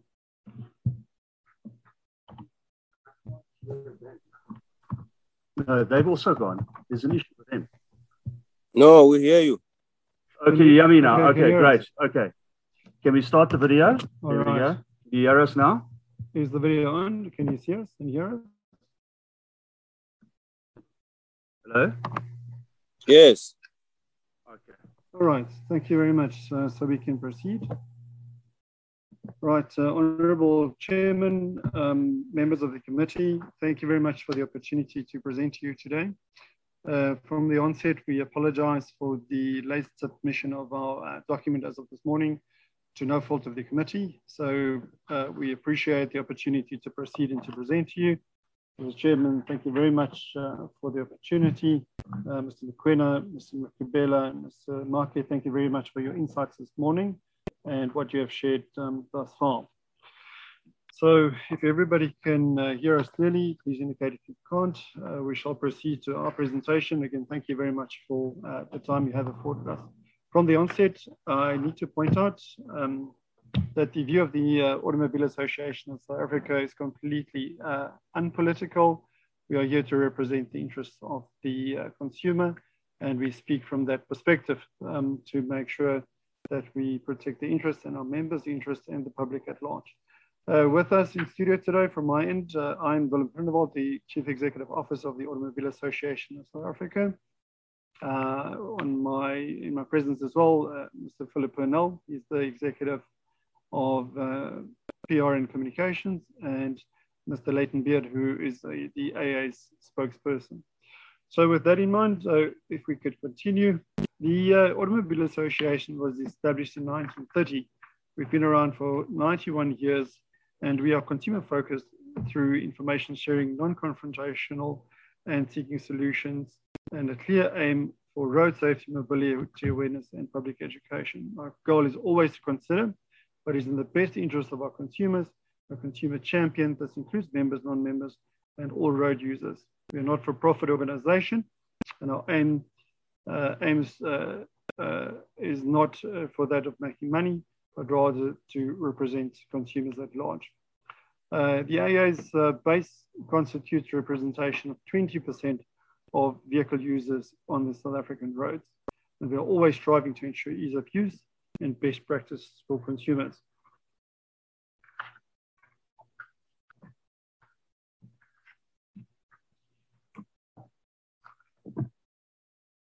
Moving on to the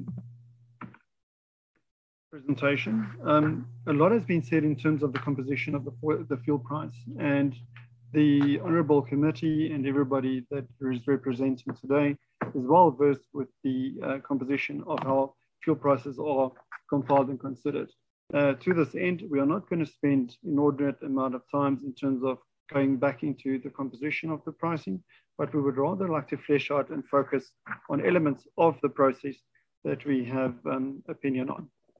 In terms of that, the import parity principle is well-designed, complete method of the basic fuel price determination to ensure that local refineries compete with the international counterparts. This promotes cost effectiveness and intelligent rough acquisition strategies to ensure survival in a volatile and competitive international environment. Over the position that import parity is a well-designed, complete method of the basic fuel price determination is contested by longer-term comparisons between the basic fuel price and actual import data, together with various other models, are needed to reveal if the basic fuel price is accurately reflected the true import parity price. It's recommended to continue evaluating the Arab Gulf pricing model so as to determine if this model may be more appropriate to use as a IPP indicator in a regulated environment. The fundamental philosophy for the Foundation for establishing the basic fuel price is to represent realistic market-related costs of importing a considerable quota of South Africa's liquid fuel supplies. Therefore, such supplies are obtained from overseas refinery centres that can satisfy South Africa's requirements of product quality and sustainable supply considerations. They contend that the basic fuel price is a well-designed method for the basic price determination. I cite this year to establish the base under. Dr. Rod Crompton is the director of the Energy Leadership Center at Wits Business School, an Eskom non-executive board member and former deputy director general at the Department of Minerals and Energy. Hence, citing quotations from that principle as a foundation. In terms of the petroleum value chain, the following product is stored and moved a number of times between refining and vehicle tanks. Each time it is handled, there is an associated cost, which is recovered through the pricing mechanism. Currently, 3 of the country's 6 refineries are offline. Obviously, this drives importation demand. Put into perspective, total petrol and diesel imports 85,000 barrels per day pre-closure. Post-closure, imports adding another 180,000 barrels per day imported, cited through the media reference quotes. Our imports have increased significantly due to refineries being offline. We need to establish the best cost ratio between refining and importation and what impact this has on the basic fuel price as a principle. Further to Crompton, Singfort and Simango, citing quotes, South Africa shifted from being a net exporter of refined products to being a net importer into 006. This shift calls into question the appropriateness of continuing an import substitution policy approach, partly because it is a blunt instrument which appears to be inflating petrol prices across the economy without, since 2006, achieving the intended policy objective of expanding refinery capacity in line with domestic demand.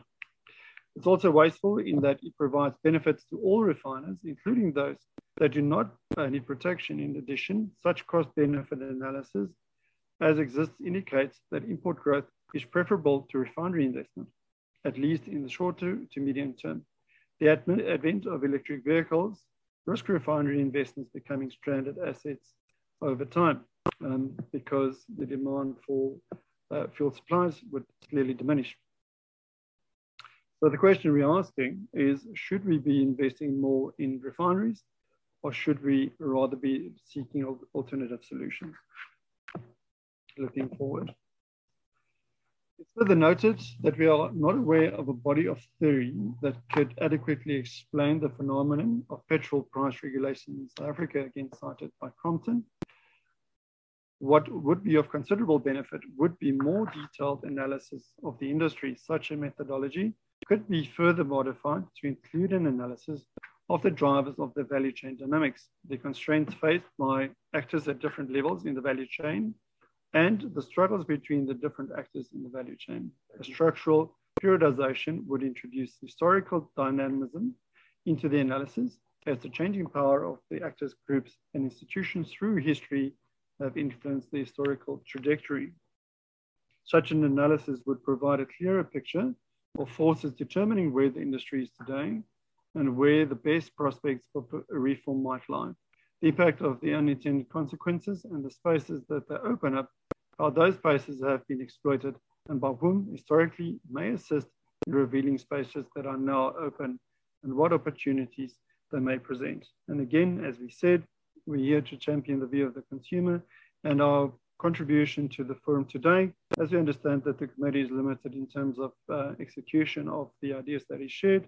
So we are sharing our ideas to identify opportunities to improve the environment at large.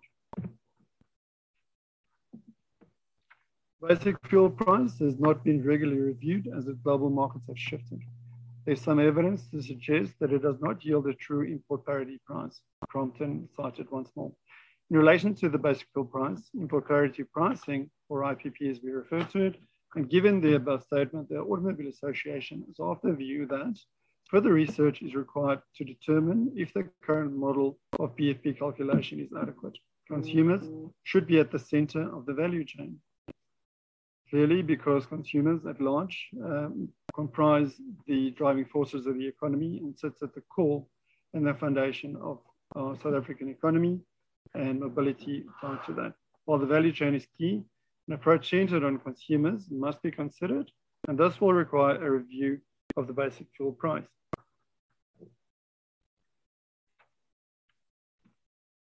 Parity pricing does exist in relation to fuel exports to neighboring countries. Main reason for this is inclusion of levies in local supply, two major levies being the General Fuel Levy and the Road Accident Fund levy. Levies are correcting problems of past and not solving present or future challenges, we maintain. Claimed to be equitable as everyone pays, but impact is felt most severely by the poor. Too little education from government on the composition of the fuel price and its various markers, specifically on the levies and their impact. Levies cannot for now be eliminated, but must be better managed, and the process requires more transparency. What we're saying here is that we do not contest the levying of taxes through fuel pricing mechanisms, but what we are seeking is the appropriate allocation of those levies to the benefit of the consumer. One of two major levies currently being collected increases mostly in line with inflation, but this needs reviewing. Current taxation rate is extremely high, between 23 to 28% on every litre. Money allocated to Treasury can be utilised for any purpose. Eliminating GFL creates problems with collection. If not here, then where? South Africans want to contribute to taxes, but there must be tangible, visible benefits of doing so. Money allocated through the General Fuel Levy is not seen to be working for citizens and consumers. As I said a minute ago, paying the levies and paying the taxes is a wonderful thing to do when the public can see their taxes going to work, providing benefits to the money that is paid. How much of the General Fuel Levy is allocated to law enforcement? Current staffing levels needs are half of what they should be. Again, in terms of putting down legislation, legislating is not effective unless those legislation can be enforced and perpetrators can be brought to book, apprehended and convicted. The conviction drive is also what we're looking for, and funding through these mechanisms would enable more law enforcement on the road, visibility and law enforcement in our country. How much of the General Fuel Levy is allocated to road infrastructure? For instance, there are many examples countrywide of residents fixing their own potholes, especially after the summer rains. The General Fuel Levy must be used to fund critical elements relating to road infrastructure and law enforcement. Funding of these and other road and transport-related priorities is critical. The AA proposes that increases to the General Fuel Levy be halted for at least the next 5 years until issues of the allocation and the utilization of funding received through the general fuel levy has been reviewed. Concerns about money being collected but not managed or administered properly. The Road Accident Fund is poorly managed, and it has been alluded to earlier in previous presentations in this forum. Current projections are a deficit of around 520 billion by 2023-24. Even with the collection of levies to fund the Road Accident Fund seems to be inadequate, which points to an element within the governance structures of the way the fund is managed. The RAF versus Road Accident Benefit Scheme, RABS. Government wanted to implement RABS to replace the RAF because why? As the existing fault-based compensation system administered by the Road Accident Fund, established by the Road Accident Fund Act 1996, is not effectively achieving the purpose for which it was created. However, RABS deemed too expensive to get off the ground, but there is still a need to deal with the Road Accident Fund as a matter of urgency. The question we're asking is, where is the money going? The Automobile Association is of the view that an approach based on two priorities are necessary to deal with the Road Accident Fund challenges. The first priority, the Road Accident Fund should be wholly or semi-privatized, with the private sector providing management oversight and accountability. In a semi-privatized scenario, private inputs must be sought on key issues relating to management and the provision of insurance services. Private sector involvement will drive down costs and provide better services to victims of crashes requiring compensation. The only way forward for a new Road Accident Fund is through private sector involvement and public accountability. Private sector involvement in the management of risk associated with the Road Accident Fund have now become inevitable and unavoidable. Costs are too high, and the Road Accident Fund has effectively run out of time to rectify the situation. It runs the risk of implosion. The Road Accident Fund itself notes on page 19 of its 2019-20 annual report that trends observed in the claims environment saw a substantial increase in claims liability. The statement of financial position reflects the extent to which the fund remains undercapitalized. A net deficit of 322 billion was recorded for the 2019-2020 period. Priority two, road safety must be at the heart of what the Road Accident Fund does. In effect, better administration, better law enforcement by default inverts the claims ratio on the Road Accident Fund. Less crashes thereby drives less exposure to the fund having to make payouts. Increased road safety will reduce the need for compensation, as I've said now. 10-to-1 return investment in road safety. In terms of road safety, safe road use for better drivers, safe vehicle crash test technology inclusions, better post-crash intervention, safe roads and road sites, road infrastructure, and safe speeds. An approach to deal more effectively with road crashes will benefit the economy and clearly relieve huge amounts of pressure on the Road Accident Fund. The slide here, this briefly speaks to the cost of crashes. This is the last data that we were able to access. I'm not going to go into the balance of the slide, but the headline on this page is that 142.9 billion rand was allocated to the cost of crashes in 2015. It's now 5 years later. This data would have moved, but it's safe to say that at minimum, it would be close to that number. As a ratio to what this is costing the economy at large. In 2015, the Road Traffic Management Corporation released the cost of crashes that you've seen now.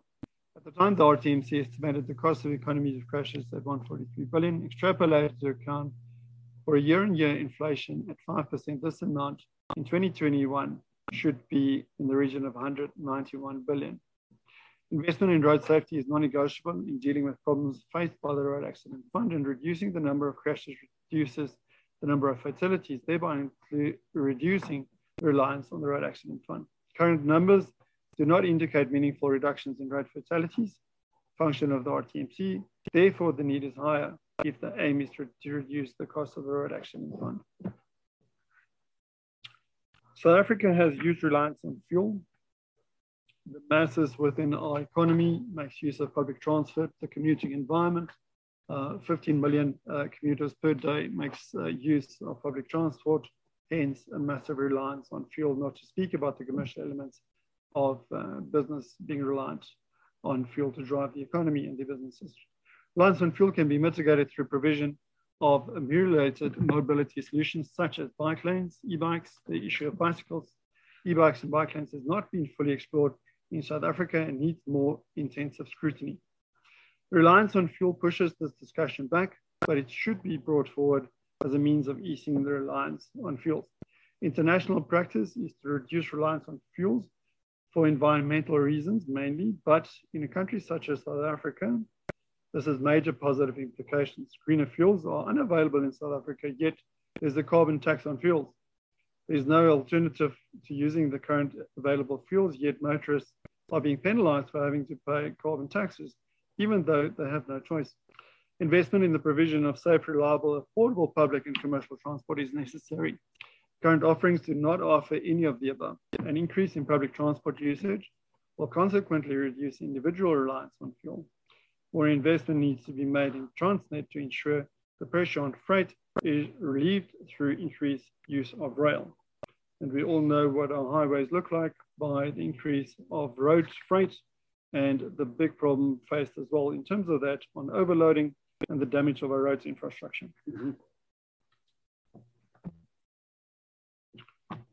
Touch on several issues which we believe will mitigate the basic fuel price. To recap, these are a review of the basic fuel price calculations, research analysis into best model for IPP pricing models, review of levies, involvement of private sector in operations and the management of the Road Accident Fund, massive investments in road safety to offset costs of compensation and cost of the economy, reduction on the reliance on fuels. However, a critical element I have not touched on yet is the general state of the economy, which has an irrefutable impact on fuel pricing. In this regard, we offer the following comments. It has become clear that corruption is pervasive in our society. And with your indulgence, I will read through some quotes shared over the last period. State capture and corruption has been undermined, has undermined investor confidence, and public trust eroded key institutions of the state and diverted resources intended to support development. Addressed by President Cyril Ramaphosa at the opening of the Presidential Job Summit, Gallagher Estate, October 4, 2018. We resolved to cure our country of the corrosive effects of the corruption and to restore the integrity of our institutions. So did the nation address by President Cyril Ramaphosa, February 7, 19. In response to the dire situation at several of our state-owned enterprises, where mismanagement and corruption had several undermined their effectiveness, we have taken decisive measures to improve governance, strengthen leadership, and restore stability in strategic entities. State of the Nation Address by President Cyril Ramaphosa, Parliament, February 7, 19. Good governance is a prerequisite for an effective developmental state and more sustained investment, both of which are needed to fuel growth and job creation. Addressed by Deputy President Ramaphosa on the occasion on the 22nd Annual NEDLAC Summit, 8 September 17. Issues of government impact on investment and the economy in general. The fuel price is a symptom of the economy. If issues of governance impact on the economy and the fuel price is a symptom of the economy, then fuel price is impacted by macro and micro issues of good governance. For instance, a weaker rand-dollar exchange is impacted by economic policy uncertainty, ratings downgrades, government spending, corruption, rising unemployment. Cost of bailouts, examples, SABC, Petro SA, Eskom, Denel, etc., between 2000 to 2020 is at 187 billion, according to Finance Minister Tito Mboweni. Government wage bill in 2019 recorded at 745 billion. Fuel levies, taxes goes into the fiscus. Earlier, we put into question the allocation of the funds, how much of those funds are landing in these channels, mitigating these challenges, and how much of that goes to the benefit of the consumer at the end of the day. Given the above, we believe it is necessary for government to provide evidence of good governance and success in dealing with burning issues, corruption, bailouts, government wage bill will improve investor confidence in South Africa.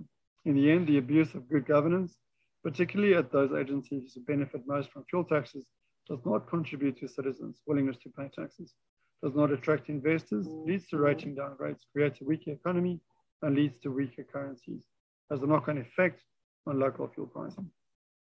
In the end, we need to ask ourselves, what success would like for consumers? And they ask themselves these hard questions about fuel pricing in South Africa. In our view, that would be an audit of existing protocols and calculations, extensive research on the fuel value chain, which informs decisions, better allocation of funds generated through general fuel levy and road accident fund levies, better policing, better road infrastructure, better public transport, safer roads, safer drivers, better post-crash intervention and care, better education awareness campaigns, evidence of good governance in the utilization of funds from the general fuel levy and the road accident fund, a better structured, more transparent fuel pricing mechanism, which delivers correct audited data that the public can rely on, and certainly the taxes collected are being allocated appropriately. Economic climate influences local prices, even if SA government does not have influence over international petroleum prices. Alternatives for current distribution, value chain must be revisited. Need for review, revision of current calculations, including of factors which comprise the basic fuel price. Alternatives for current transportation, bikes, e-bikes, bike lanes, reliance on current fuels must be reduced. Public transport must be reliable, affordable, efficient. The Road Accident Fund needs urgent intervention. Funding for road safety initiatives to be sharply increased. General fuel levy increases to be halted, ring fenced for specific actions. Basic fuel price is comprised of several elements, and so too is any consideration of how to mitigate rising costs. There is no silver bullet. It will be requiring a multifaceted, multi-layered, multi-departmental approach. With that, we conclude. Honourable Chairman, honourable members of the committee, we thank you very much for your time and affording us the opportunity to present to you. Once again, apologies for the late submission of the presentation. And we are thankful and grateful that we've had the opportunity to share with you. And back to you, Honourable Chairman. Okay, thank you very much, sir, and your team. The only thing is the advantage that we're seeing the presentation on the screen, but I've already noticed that members were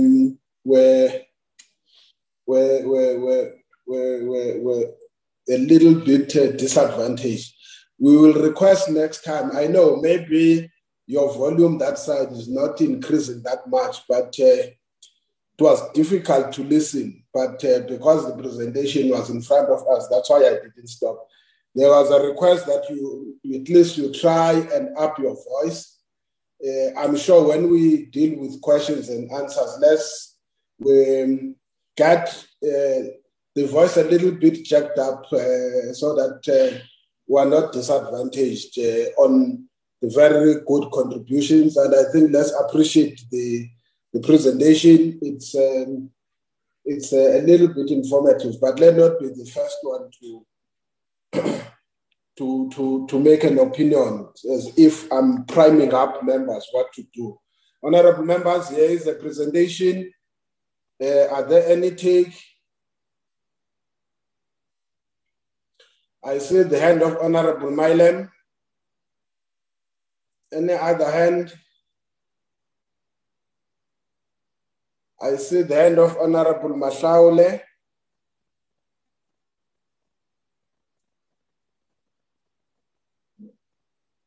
Okay.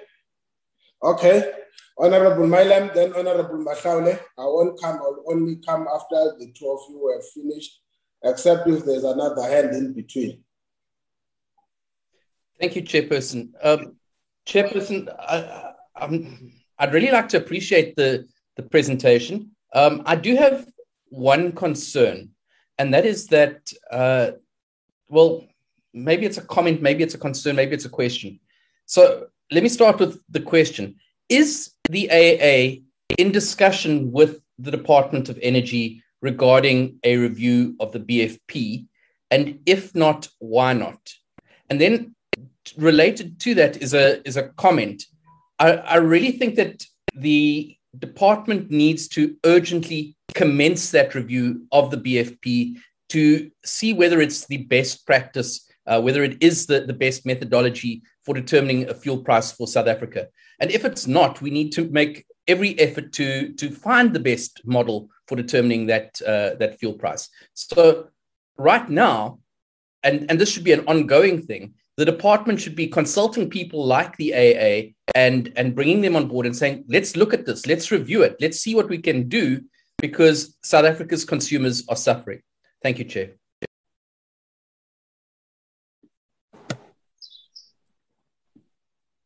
May I proceed, Chair?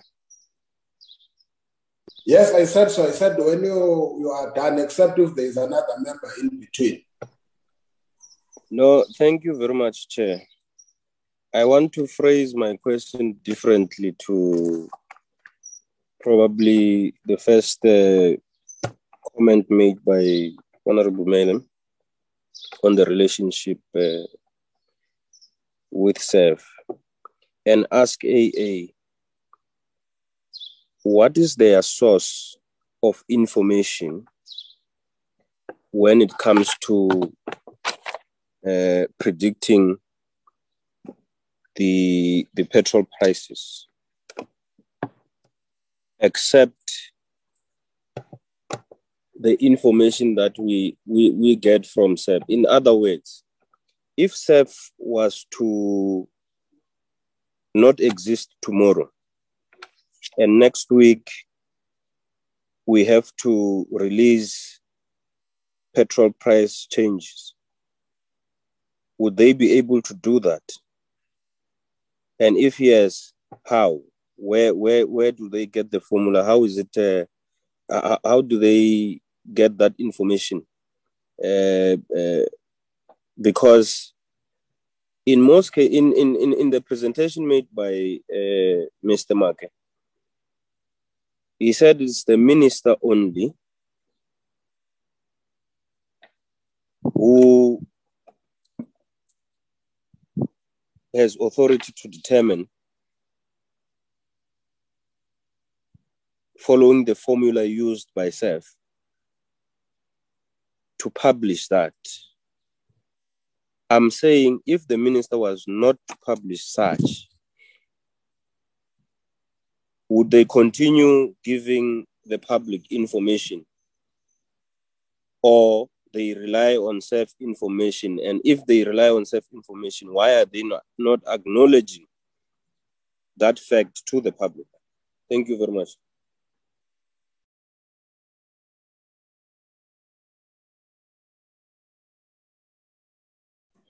Okay, can I allow AA to respond or take a note on the issues raised? You'll bear with us. We ask these questions in the manner we do. We hope you have taken notes. And if it's a comment, if you feel that you don't want to respond on the comment, or that you are free to do so, but you have made a presentation. Let me allow you then to make a take. You'll decide who responds on the questions or on the comments.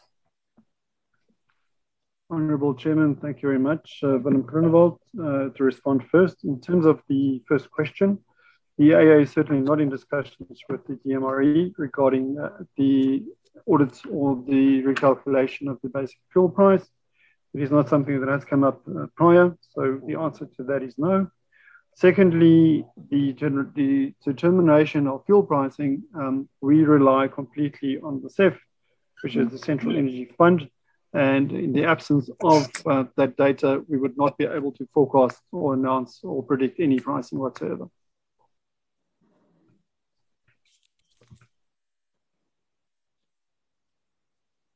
Okay.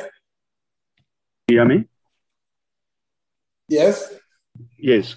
So just in response to Mr. Makhloule's question as well, we, and as Mr. Groenewald has just indicated, we obviously make use of the CEF data without which we would not be able to make this determination. It is a fact that is mentioned in every single one of our press releases that is issued to the media.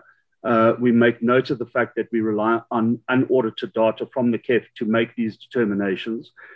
We also make very clearly known that the Automobile Association does not adjust the price, nor do we have any input into its regulation. And those facts are unknown to the media to which we supply this data.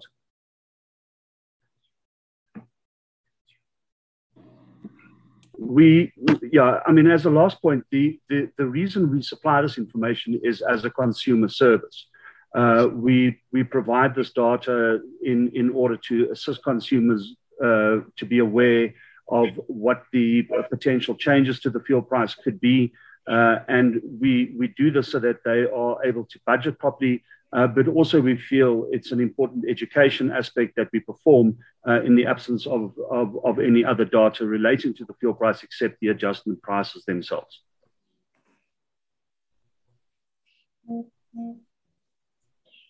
Okay, honorable members, I think the result that take thank you with the presentation. I think what is good, and I must say this to AA, what is good is that you, in your presentation, you have highlighted that no silver bullets will resolve the challenge that we're having. And again, with what I was raising, I think there is a need to find one another on different options. Yes, to some degree, you have looked also in terms of the developments that are taking place in terms of the motor industry and the possibilities that might arise if there is so over-reliance on fuel. One other part that for me, and I've always argued this, although I may take it even further and say it depends the nature of training and mass education. How does it take in order to make sure that we reduce the cost? First, we reduce carnage, but also we reduce the cost of claims in relation to it. It also, again, I must say, depends whether finally we agree on the fact that where this domestic taxation is located will remain there. But secondly, as I take it as a short-term intervention now, is to look on the work that has to be done. I've always argued that if you've got someone who gets a driver's license today by driving from one point less than even 50 kilometers, and that person is granted a license, and the first time that person takes a long trip of about 600 kilometers, or a person gets a license is on the road, when in essence, even at a workplace level, there are periods of probation where the person must go through a rigorous process until what the confirmation of what he has or she has is finalized. So I think for me, on these issues of road safety and so forth, as long as, in my view, if it does exist, I think we must agree it has got some loopholes. A road safety master plan. South Africans, if it's raining, massive accidents, for an example, they happen during rainy peak days. If there are too much rain, we know there will be a lot of fatalities. But at that time, there is no testing that is being done. If it's raining, we are told the testing stations are closed. No testing is done at night. Most of the accidents happens at night. You don't even know that person except when you go to test the eyes there. So at a practical level, I think those are the limitations, which in my view, I'm saying, I appreciate the fact that there is that view that says to reduce, it's not only about expenditure. There is no one, I don't think myself sitting here, we can contest the issue of governance. That you can't have a state that could, that's why I said even to the department initially, if we don't have an overarching investment strategy or an investment plan from our state-owned entities, they will continue on this reliance that when things don't go well, the state must intervene, it must pay. And whether we like it or not, it's not an expenditure that comes from the air. It comes from the taxes that our people are paying. That, in my view, it's another way where we can make a contribution, enhance it. But I appreciate the fact that quite clearly, this is not a matter that we need to find a solution today. I can safely say, when honorable members are asking this question, we should be saying that instead. I want to make it a point to say there is a need that some of these ideas must be shared also, because for sometimes our own processes of parliament, they take their own period. But I think there is a need for an interaction in between, including how do we manage the dissemination of information between the two entities. I think there has to be that role. I must say on the last question, to me, it raises issues even with the department. Look, when you've got a regulatory industry, and we're not questioning DG how you operate, but I feel there is an unevenness. If we're to say, come here and present on how do you deal with tariff increases and so forth in terms of the electricity industry, I can assure you we're going to bring NERSA. Now, when we say bring in, when it comes to this one, SAF might be here, but I can't get their specific active role as an existing entity that is supposed to be working on this, even assisting you to look at different alternatives that can have to be performed.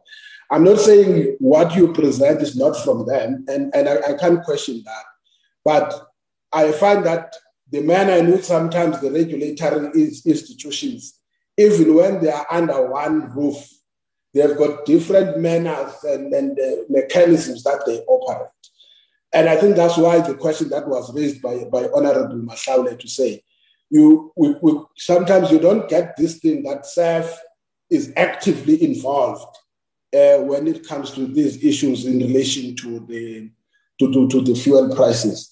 But I'm leaving because I think from where we sit as a committee, we are going to find a way on how best do we deal, because the main focus now is the implication. And I think I agree, we need to do a thorough work on the cost implications of the fuel prices in the overall value chain, at the socioeconomic implications thereof, so that we can be able to make a calculated cost, not on the basis of maybe we're just shocked. We must know. We know even in the mining space, in the mining industry, when you talk about the increase in fuel prices, definitely it's going to have implications. And at the end of the day, it may not encourage investment. Whilst on the other side, we're asking for it, because the input costs are going to be much and they are going to be transferred. And in one way or the other, they may lead, instead of creating more employment, they may lead to more unemployment, because then there is a need to offset, whether we agree or we don't agree, but we have to mitigate against these unintended costs that are kicking in, the input costs that are kicking in. So I hope and I wish that there will be more close interaction. We see this, we may not agree on everything that you have presented, but we see this as a meaningful contribution on what we think is required. It may not be only you, we must also explain. There is no criteria we use to call you as AA. It's simple because we have heard your voice as an institution, as an entity. So I don't want tomorrow someone says, how did you pick up AA? No, we didn't use any formula, but I'm sure now with this information, members of the committee will formulate a better strategy going forward to say what then needs to be done. How do we ensure that each and every role player is making this contribution so that even from where we sit as a committee of parliament, we can make a proper informed recommendations of what we think could be done to mitigate against. So for now, we have not taken a position. We take the views that you have presented to us, and we think they will seriously inform how we look at this thing now going forward. That's why I said we will deal with other issues. Honorable members, having said so, before I allow AA to make their closing remarks, and then we look on the next issue, do you allow me to allow them to make their closing remarks, statement? Honorable Masaule, wait a bit, Honorable Masaule, want to make a point? Yeah, allow them to make a closing statement, but in the closing statement, probably share with us why they think RAF should be privatized, wholly or semi. It doesn't matter. Why should it be privatized? Thank you. Okay. Hey. Honourable Chairman, thank you for the opportunity to close final remarks. Let me start with answering the question on privatisation. We believe that the involvement of a privatised entity would drive the acceleration of the management of the fund and provide commercial intervention from a privatised based solution to provide governance and transparency in terms of how the fund is administered, and to provide a better output and a better outcome in terms of the way the fund is administered. I guess what we are saying is that we believe a privately operated entity would be more agile and more dynamic in terms of dealing with the challenges rather than its current state and form. I hope that answers the question. And then in closing, thank you very much for allowing us the audience and the platform to share our views. Again, we are cooperative in our approach, and we are here for the benefit of the consumer and public at large. So with that, thank you very much for the opportunity, and we are always here to avail ourselves for future forums to provide input and also share information that we have available. Thank you very much for that.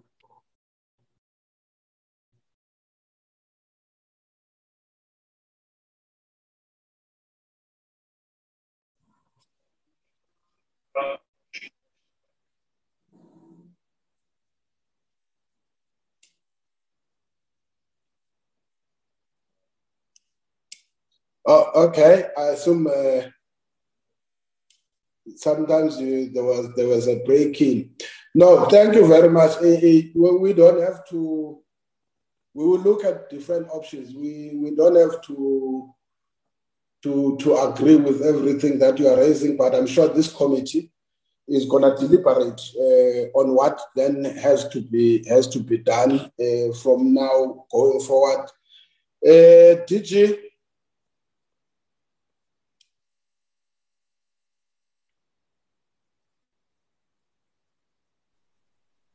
Yes, sir. Are you ready or? Yes.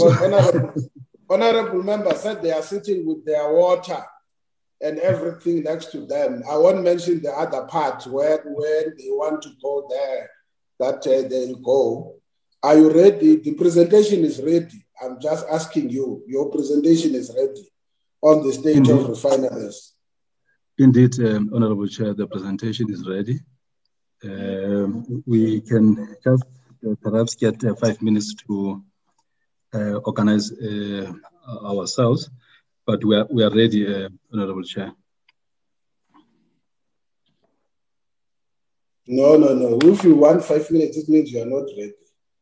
Okay, no, we can shoot straight, Chair. Did you see my Kubela? We can give you, also are watching, that you fly to the presentation and then you kick in. Yes, Chair. Noted, Honourable Chair. DDG, or maybe the Secretariat from Parliament can fly the presentation. This is not answer. Thank you very much.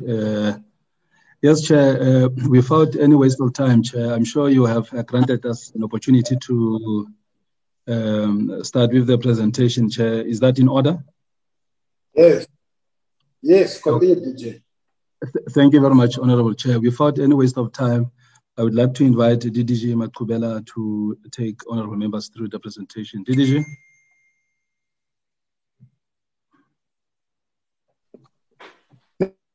So thank you very much, DG. Thank you, Chair. I hope I'm audible enough. Yes. Yes, okay. You are. Thank you very much. Basically, what we are going to present this still morning is the state of petroleum refining in South Africa. I think that before I start, I think it's important, Chair and honorable members, to say that in our country and now, in particular, it is very, we need to be circumspect, all of us, about, you know, raising particular expectations in whatever we say and do, because things aren't as easy as they are made out to be. These are complex matters. I think that I will say this without any equivocation, that the South African petroleum regulatory system is amongst the best in the world. I'm not saying it because I am, you know, part of the team that deals with that.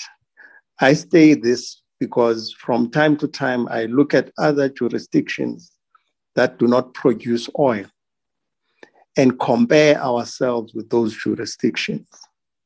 If you were to remove the issues of fuel taxation, our regulatory, you know, framework is amongst the best.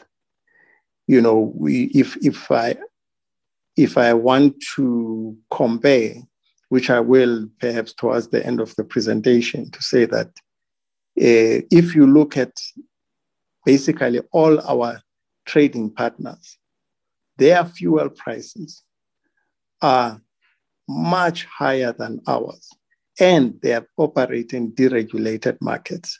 I think it is still correct for, you know, the government to be involved in the determination of fuel prices, because that is cushioning those that are most vulnerable. Of course, there are improvements that need to be made. On the issue of refining, again, we need to be, if I move now to the next slide, we need to be quite you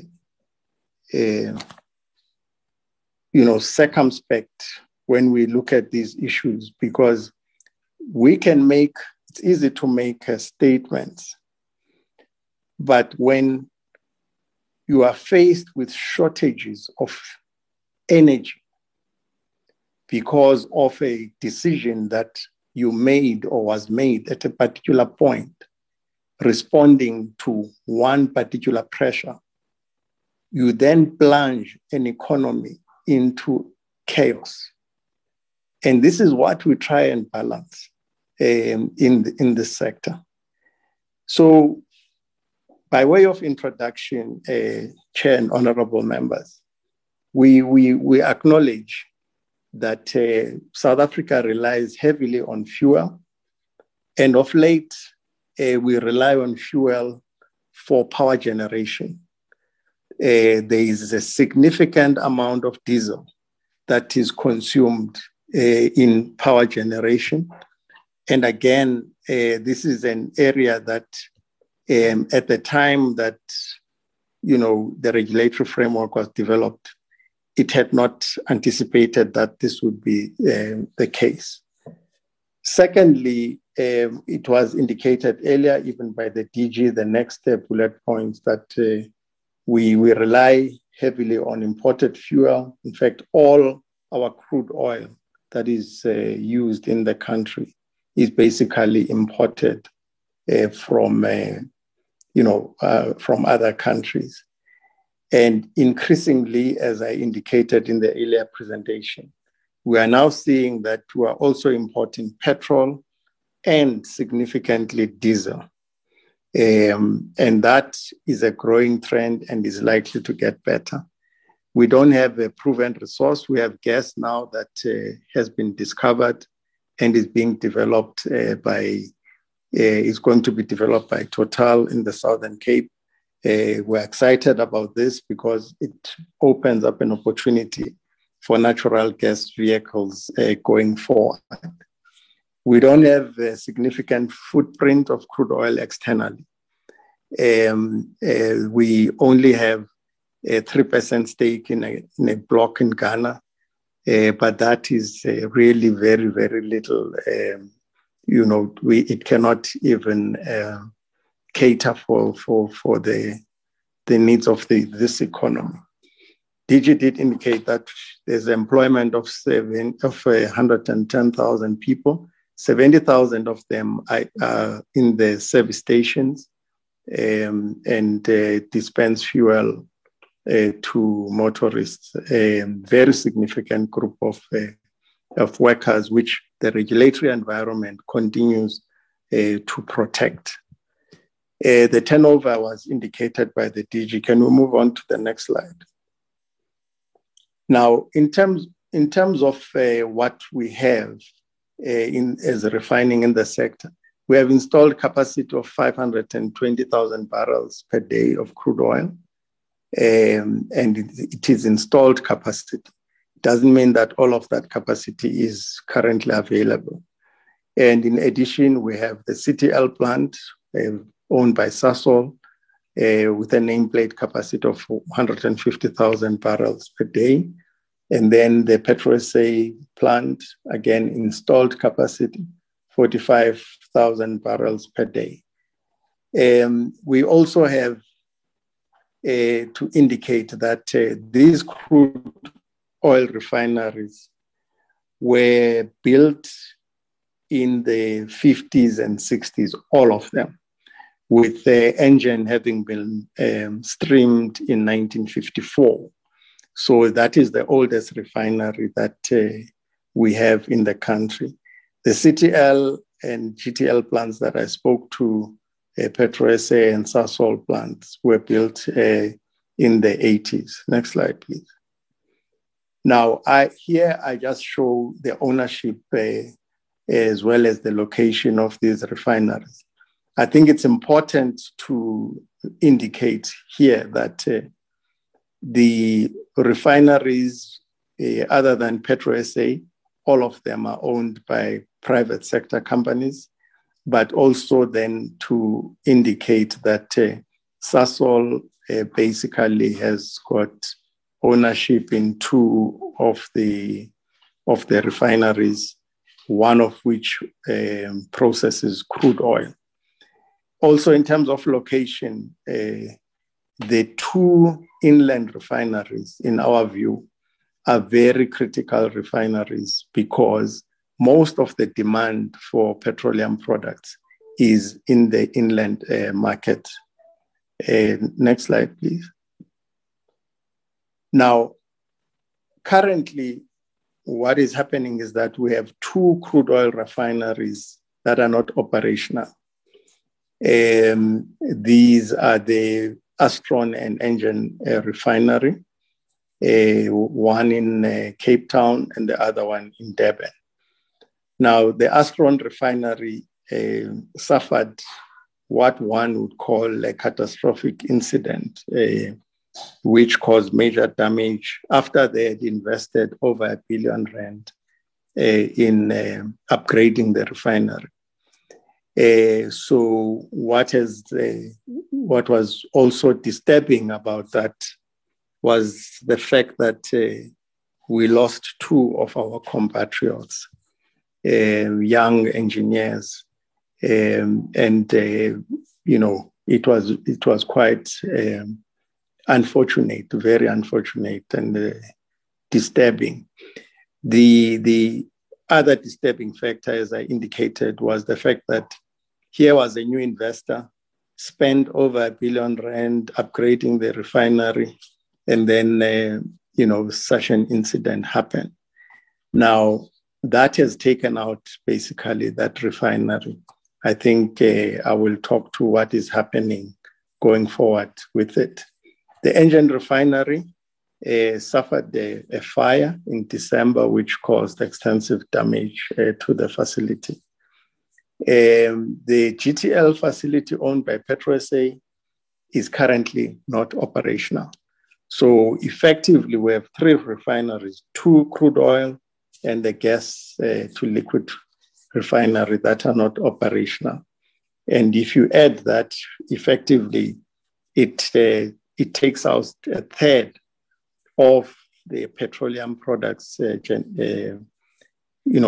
producing capacity of the country being out at the moment, which means that all of that capacity is currently then being imported.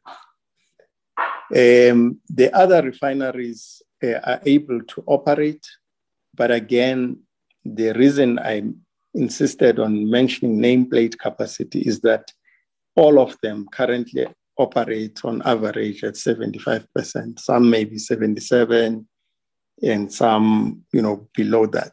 But on average, they operate at 75% of nameplate capacity. Now, where do we locate this in the global environment? Because we felt that we need to locate this, the South African environment within the global environment. There is a rationalization currently worldwide of refineries. And where oil companies and the owners of these refineries are closing most of them down and converting them to terminals. One such organization which has made announcement is Shell, that they want to remain globally now, with between 6 and 8 refining centers. The rest will be turned into terminals. And currently, I mean, a Shell would have anything up to 18 refineries that are operational. So they want to offload most of those refineries. And this is driven mainly by the decarbonization strategies of most of the oil majors. Europe has actually seen most of the closures of refineries. Australia has seen 2 refineries closing. The US has also seen refineries, especially the smaller ones, closing. But Shell also, they closed a mega refinery in Louisiana. Then refining is increasing, on the other hand, in Middle East and East Asia. Most of the new refineries being built are either in Saudi Arabia or India and China. And that's where most of the mega refineries are being built currently. And so the markets, the supply markets, even for South Africa, are shifting. As we speak now, most of our diesel imports come out of India. Now that has got an impact, and this is a shift that has just happened because of the refineries that were built in India. Now that, of course, has implications for us in that we have to then look at the BFP to say, is this a trend that is sustainable? What does it mean for BFP? Do we need to review? But we can't just, because the market has suddenly people have found cheaper fuel in India, to say, okay, let's change what we have.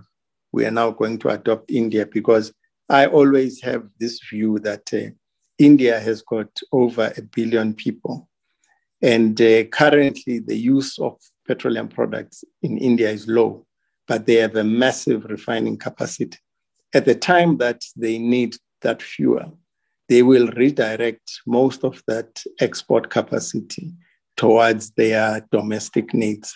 And this is something that as policy makers, we have to also look at. Next slide, please.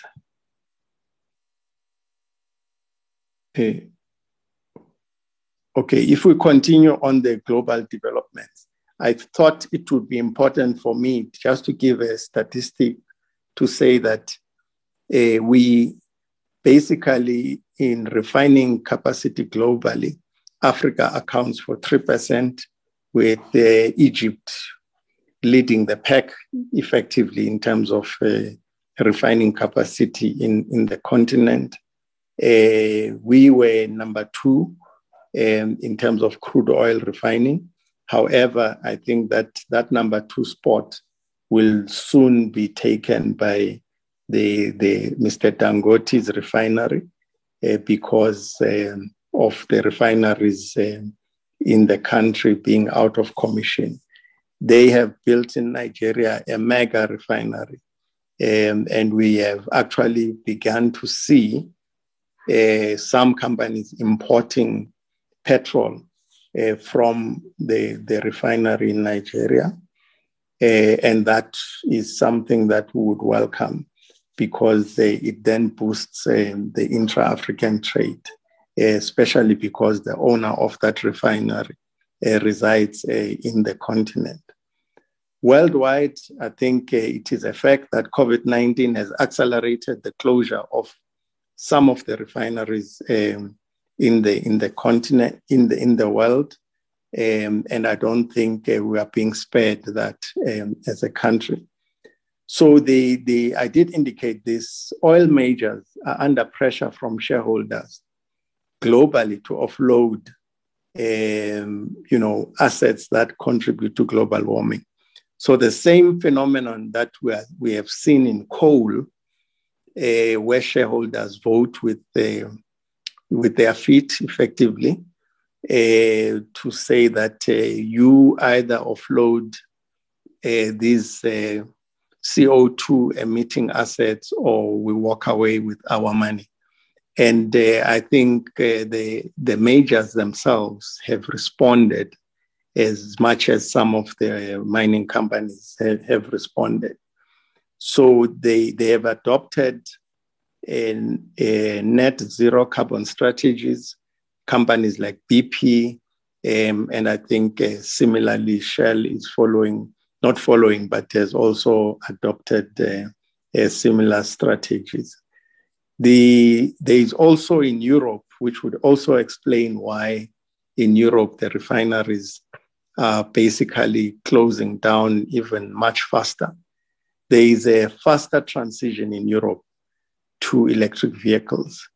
And I think this then complicates investment plans for oil majors in particular, because how do you then invest in mega refineries when the car manufacturers have stated that they will stop producing internal combustion engine vehicles by 2030, some by 2040. So this accelerates closures. And I think the responses, even in our country, of the oil majors is driven by those considerations. Next slide, please. Now, what are the plans of the existing refiners? So effectively, we've had conversations and we continue to have conversations led by the DG with all the oil majors without exception. The engine has approached us and has expressed a wish, and I think that wish now has become a board decision on their part that they want to repurpose the refinery into an import terminal. What does this mean? This means that the current processing of crude oil in the NREF facility in Durban will stop. Now, I think that we, in our engagements, we said there must be an independent review that says that, you know, this refinery has reached the end of its life and that, you know, investing in it, actually, there won't be any benefit. So that independent review was done, and the figures were marginal. Now, you cannot, you can, as a regulator, if a shareholder decides that in terms of their facility, this is what they think can best benefit the shareholders, but also then security of supply, you have to consider that. Those discussions are ongoing. One commitment that we've received from them is that there will be no job losses. They have sufficient facilities and businesses at Engen to absorb the 780 permanent workers in the refinery, plus also all the other, I think it's about 110 that support the permanent workers. So they are in the process now of engaging organized labor to then see, you know, how do they do that redeployment. The other complicating factor for Engen is the fact that the fire caused extensive damage. So the workers even now are idling. So what they have decided is that they will redeploy some of those workers into other activities. Astron, on the other hand, is committed to the option of restarting the refinery. I think because this was an accident, there are investigations by the likes of insurers of the facility to, I guess, determine if that was, you know, in the nature of, you know, doing work, or whether there was no negligence on the part of the company and so on. So those are things that are still ongoing between the insurer and the company. The Shell and BP are in the process of evaluating a number of options. And in fact, they have decided that the best option for them would be to not to close the facility. They don't want to close the refinery. They want somebody else to operate. Now, what this does, of course, is that it reduces for both Shell and BP the number of facilities that are carbon emitting that sit within their stable. So they have an interest in the refined petroleum product, but they themselves would not want to operate that facility.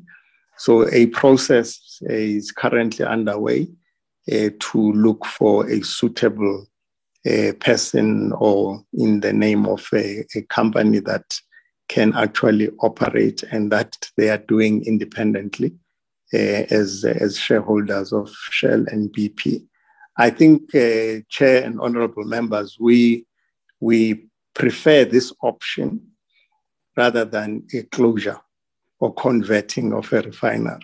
If there can be somebody else to operate the refinery optimally, then it's better for South Africa, because we don't lose in terms of security of supply, because we only talk about petrol and diesel, but there's jet fuel, which is quite sensitive. So you can imagine if you bring jet fuel into the country and it's off spec, that then causes a number of challenges for the country in terms of operating airlines. Then on Petro SA, there are plans to obtain feedstock for the refinery. What I think here, I must say, is that at the time that the refinery stopped operating, they were already producing about between 15 to 18,000 barrels per day. We feel the absence of the refinery, but it's not as significant as the first two. Sasol and Total, on the other hand, have not indicated any major changes in strategy. I think what we've heard from Sasol in particular is that there's going to be a lot more emphasis on reducing the carbon footprint. That would mean that they may be considering the feedstock, changing the feedstock that is used in one of the facilities. But we are engaging them on a regular basis, and in fact, DG has got monthly engagements with all these companies. And what are the implications then on security of supply? We think that, Chair and honorable members, that this needs to be a managed process. We did engage, led by the minister, with Shell and BP. Also, minister met with the engine shareholders from Petronas. This is all part of a process of managing how this transition is happening, so that we don't just wake up and we have new shareholders and we have refineries closing all over the place. So it does have impacts on security of supply if you don't manage the closure of refineries carefully. So one of the things that I did mention is that petrol and diesel is the only thing that we think about, but there is paraffin that, the closure of NREF actually created paraffin shortages in the East Coast, particularly Eastern Cape and KZN. But of course, now that is being catered for through imports. The two incidents, so you have two fires, you have two refineries closing, but you don't have shortages of fuel. In our view, it really, to some extent, demonstrates the robustness of the supply system that we have. We think that investment in the new multi-purpose pipeline was basically a very good decision, because now we can bring fuel inland directly from imports if something happens to the refineries. There is a need for continuous improvements of performance in terms of our ports. I think there was a discussion on demurrage in the last presentation. So it is important that we have efficient ports. Otherwise, any delay on imports does impact the economy. We were in this committee some few years ago to defend the new import terminal that was built in Cape Town, when one of the majors was actually opposed to it. Now that actually has become a savior even for that major that was opposed to that at the time. We did say at the time that it is important to have import terminals built in the country. There have been investments in Cape Town, Durban.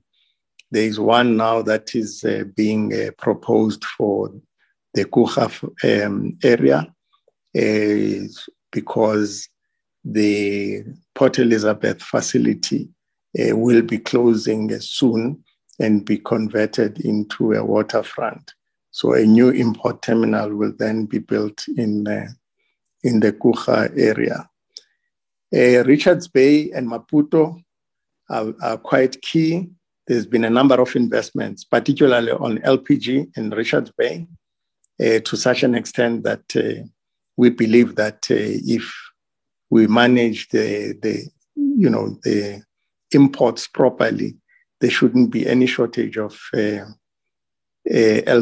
in the inland market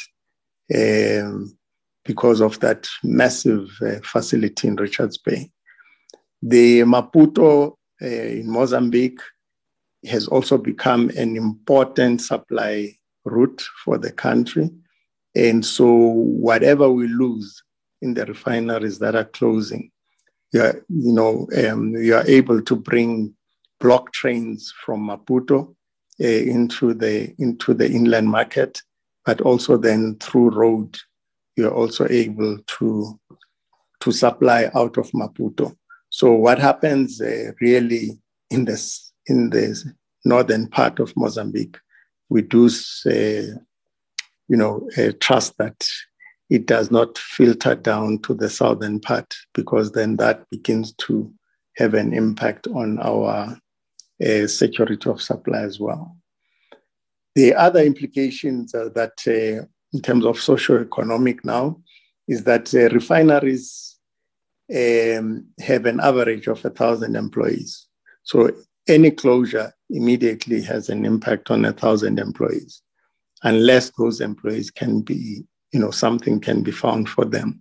And that would need to also be sustainable and to be equivalent. So we wouldn't want people to move and then they have a less, meaningful employment, especially in terms of their benefits. The closure of refineries does lead to deindustrialization. And this is something also that we need to internalize. Just candles. The closure of the NREF facilities means that the wax that is used for candles, the candle making factory, effectively is threatened. I mean, these are things that we take for granted, but this is the reality. So you lose also engineering expertise. What do you do to those mechanical engineers, the chemical engineers that are busy studying now? They have less opportunities when they leave university, because there's far less work in import terminals than there is in a refinery. Then the other issue is that we import high-value products. So instead of importing crude and adding value to the crude, we then have to import high-value refined products. So these would be your petrol and diesel. When it's imported, it's of higher value, and that has got impact on balance of payment, a higher one, because of that margin. You also now have to import base chemicals that are used, your benzines, your toluene and xylene and all of that. Those would need to be imported because the refinery is no longer producing them. Then bitumen for our road infrastructure becomes impacted. And I think very importantly, for the likes of Eskom is fuel oil. Because when a power plant goes down to restart it, you need fuel oil. Now that, I think, is an area that, of course, we know Eskom has started looking at investing in, storage facilities for fuel oil, because I think they have realized that this will not be readily available as they need it going forward. So as I move towards conclusion, what are the policy considerations? I think we need to accept, Chair and honorable members, that there are changes globally and we are not immune to those changes. So there are changes in mobility requirements, which have been made worse by COVID-19. So people are working from home. So the demand for liquid fuels has reduced. And that phenomenon is likely to be with us for perhaps the foreseeable future. There is also electrification of the transport fleet.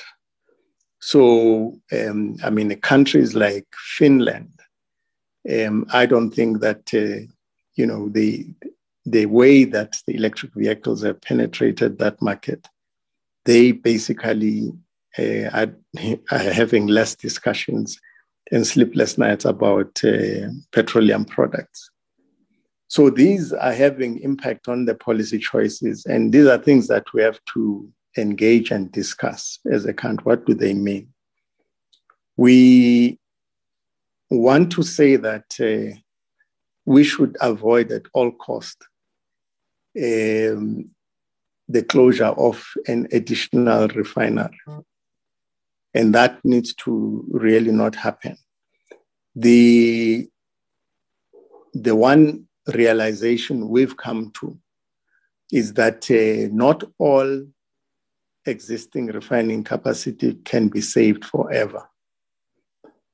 And I think that we need to prepare that as this closes, do we have something that will make sure that we don't have shortages? Very importantly, the inland refineries are very key to security of supply, because unlike other economies, our economic hub is in the inland. And so even the biggest requirements in terms of jet fuel is the OR Tambo airport.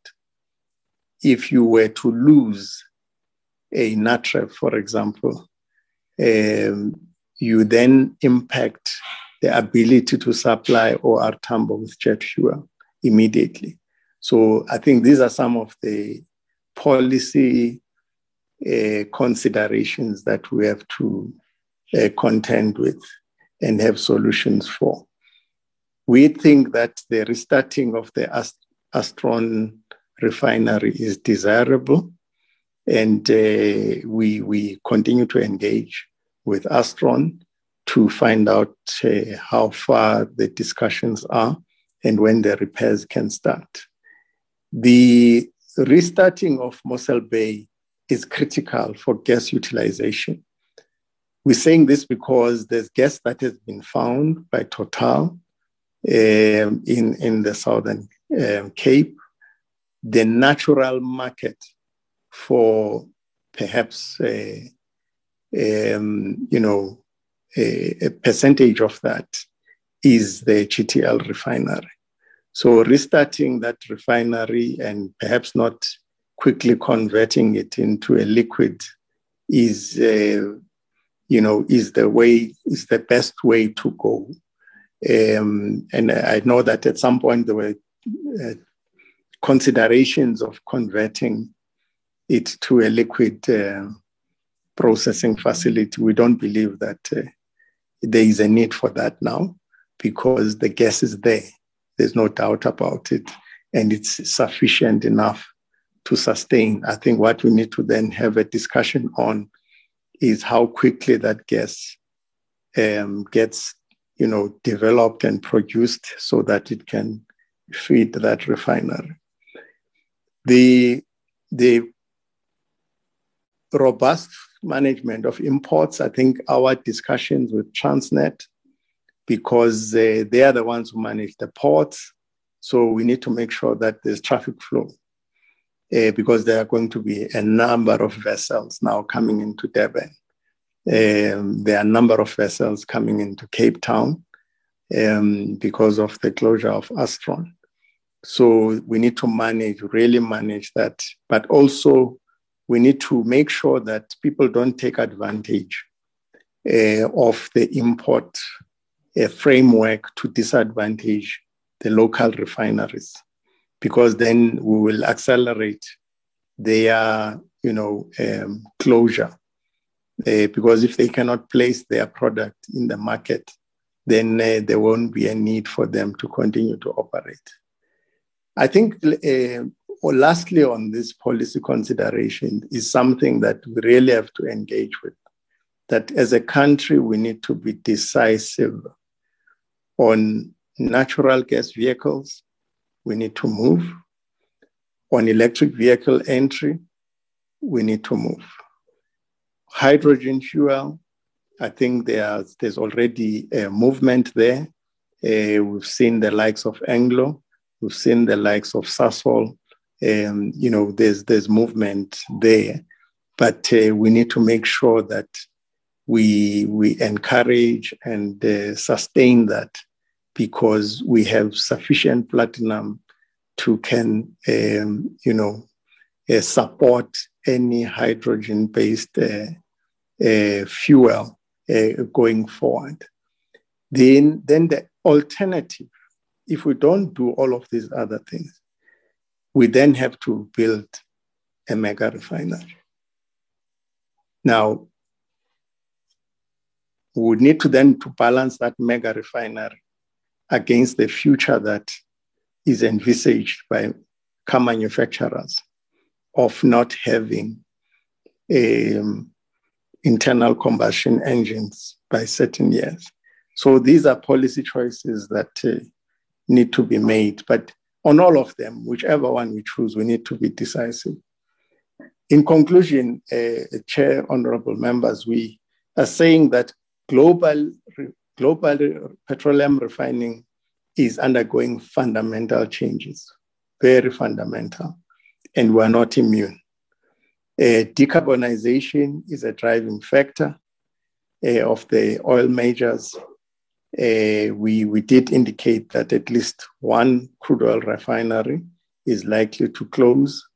One refinery will change ownership, but will remain operational. The imports of refined products will increase significantly in the short to medium term. We think that investment on import infrastructure is a no-regret option. And that this is something that we also have to internalize. I think we then are saying that we must use all these changes as opportunities to broaden local ownership of petroleum infrastructure. Local ownership, as well as the transformation of the petroleum sector. I think this is a significant opportunity because there are changes. If we miss this one, I think the future generations will not forgive us. With that, Chairperson, would like to thank you. Thank you very much, DDG. Chair, that is a detailed presentation from the DDG. Thank you very much. Over to you, Chair. Thank you, DG. Thank you, DDG. And that's the list of some of the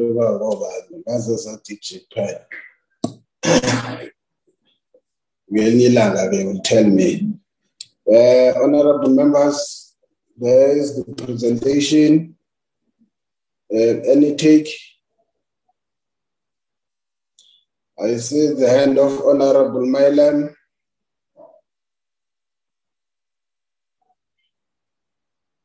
Okay, it seems that's the only hand for now.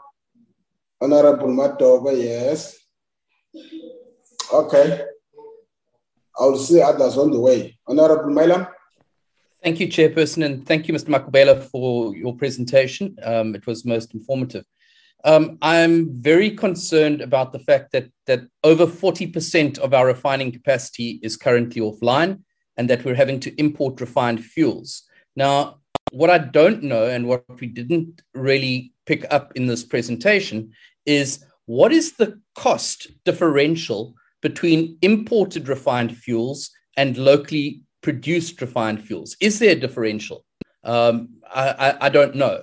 And I would really like to get a better feel whether it's cheaper to refine crude locally or to import already refined products.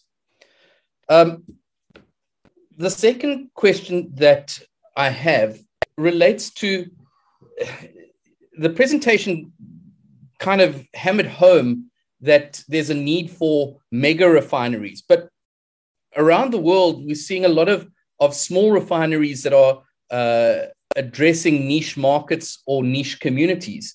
And In this regard, I'd like to know what the department is doing to encourage companies, small companies, new entrants to the market to establish their own refining capacity. And I'm not talking about refining from crude or from gas, but from other products.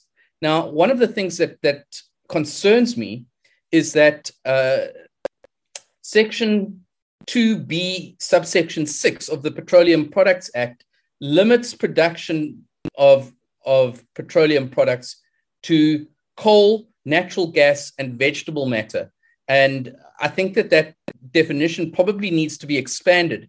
It does make provision for the fact that those should be procured first before other products, but I think that there's an opportunity, especially as technology has improved significantly since 2003, when that amendment was moved, that the definition or the limitation be expanded to allow, for example, the generation of diesel from waste materials. So, Chairperson, those are my comments. Thank you. Thank you, Honourable Madam. Thank you very much, Chairperson. I have about 6-7 points. I do not have the slides, unfortunately, so I'll just go through the presentation as it is. I think the first one, it is on the issue of the two refineries that had to close because of fires. And I remember when we did our oversight in, I think it was Saldanha, if I'm not mistaken. And SFF, they showed us, or they told us about their alarm system that they were using, which seemed very proactive, if I may put it that way, and very effective as well. And I just wanted to perhaps look into whether we could look into making sure that similar technologies can be used in all the refineries. And maybe we can make sure that also becomes part of the health and safety regulations, because not only are we losing infrastructure, but we're also losing human lives, and therefore we're losing breadwinners. So if we could look into those technologies so that we make sure that the fires that are ravaging our refineries could actually be detected on time and they could be stopped on time. That is one. And then the second one, I think it's the one of the rationalization of refineries, with the fact that worldwide, that is the trend. However, Middle East and East Africa are actually looking into increasing their refineries. And then also that India and China are also looking into creating like major mega refineries. I understand that South Africa at this point in time, it is still contemplating where it should go. But I just wanted to find out, when we weigh the pros and cons of going with the world, which is far advanced than we are in terms of resources and in terms of everything, compared to what I would then say it's these booming economies or countries that were third world countries at one point like we were, would it not maybe make sense for us to actually model their approach to the refineries? And then number three, I think the presentation spoke about the importance of Richards Bay and Maputo in particular. I understand that we're supposed to have a meeting yesterday, and the chairperson did outline why we could not have that meeting. But I just wanted to find out there as well, considering the fact that we have said that Maputo is actually very key in also assisting in addressing some of the challenges that we're having with refineries. What is the conversation that the MRE is having around the crisis that is in Mozambique? And then also, I just wanted to say as well that perhaps in addition to, I think I agree and I welcome the closing remarks of DDG as well, on the fact that we really need to take this opportunity, number one, to ensure that as we build up this industry going forward, we must make sure that transformation happens. And we also need to push very hard for the local ownership of these refineries, because there's no better time for us to do that. But I also just wanted to perhaps look into that as much as we need to maintain what we have right now in terms of the refineries that South Africa has. We really need to also have the conversation concurrently and not separately about the need to invest in renewable energy resources, because that is basically where everyone is going right now. I think we're even speaking about that. Even the cars that are being produced, they'll be using electricity, they'll be using renewable energy and all these things. So we also need to also have those conversations concurrently, because in most cases, we actually have these two conversations in silos. And then number five as well, I think it is important that as we are having this conversation as well about refineries, we really need to look into producing as much skills that will make sure that whatever trajectory we take into, we have enough people and enough skill set to actually see through whatever ventures we take. And therefore, I would actually also say that maybe we should look into the establishment of an independent research institute, which would prioritize research on energy security and support. And then it would also, and support energy infrastructure planning. And then this could also just perhaps be done in collaboration with DHET and the Ministry of Science and Technology, where we should also have like specialized courses that will look into specific skills that we project we will need in the future. And not only that, but we also need to establish industries that will manufacture all the equipment and technologies that will be needed for our energy supplies going forward, which means that some of the courses that must be in that institute must actually look into this, so that we do not actually have an idea, but now we don't have the skills to actually implement them. And then I think that is all from me for now, Chairperson. Thank you very much. Okay, DJ.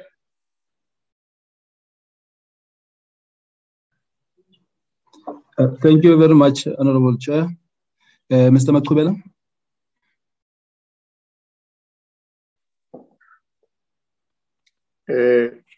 Thank you, DG.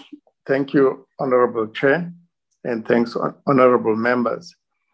Maybe let me start with the questions from Honorable Mailer. What we were trying to say on the issue of okay,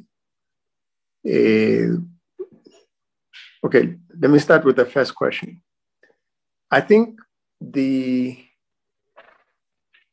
BFP, where we actually can demonstrate that it is adequate, it rewards adequately, is the fact that no player in the market has come back to us to say, I cannot import petroleum products competitively into the market. So there's been no request for any changes or adjustments done, which then for us, is an indication that BFP adequately caters for imports as well. So it is really an import parity price. So we don't believe that the consumer is going to be impacted negatively by imports in terms of pricing. However, we need to monitor the impact on the security of supply, and how we deal with that is by building infrastructure, storage inland, as well as the import terminals on the coast. We are not saying that we need a mega refinery in the country. We think that there is room for that. We do, however, say that given the move to electric vehicles, we need to think about that very carefully. We had been very excited when Saudi Aramco had decided that they would build a refinery in Richards Bay. However, when COVID struck, they then, as we indicated earlier, they cut 50% of their capital expenditure.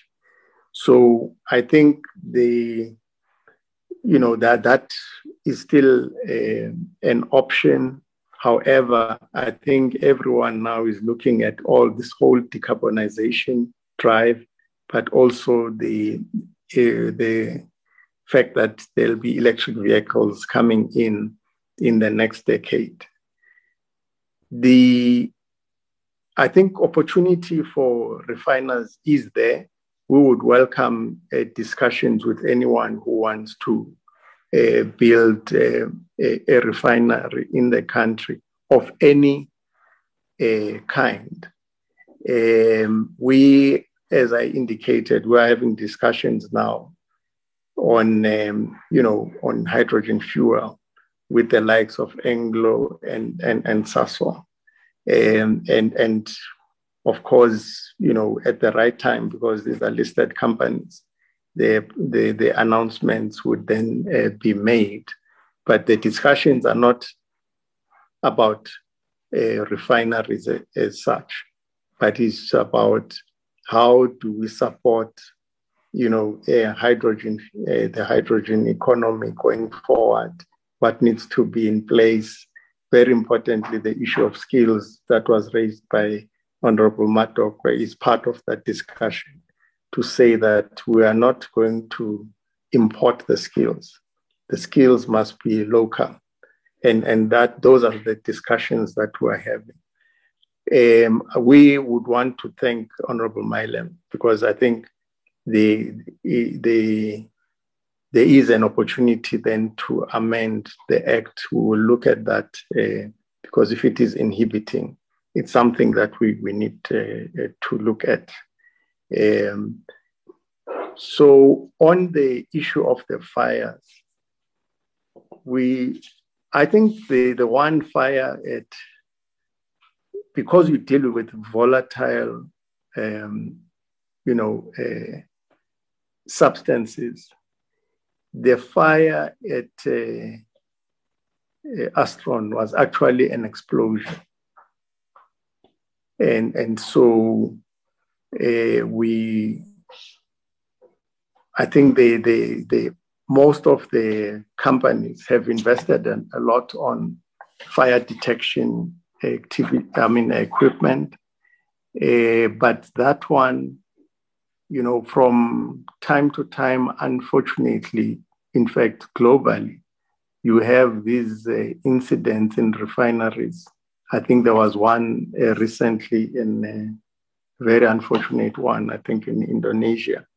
And I think technologies are always being added to detect the leakages of chemicals, as happens in the mining sector as well. But that one, as I said, is still under investigation as to exactly what caused such a catastrophic explosion. The fire in Engine did not result in any loss of life. No one was injured, fortunately. But of course, it did damage the refinery to a significant extent. But we take note of the need to look at the fire protection. And this is an area that the Department of Employment and Labor, through the Chief Inspector of Machinery, is always looking at. On the refining, why Middle East and East Asia? In the Middle East, they are building refineries because they have crude oil. So Saudi Arabia took a decision that instead of exporting just oil, they will beneficiate their own oil in their country and export it. So they've also invested in these mega refineries in their own country.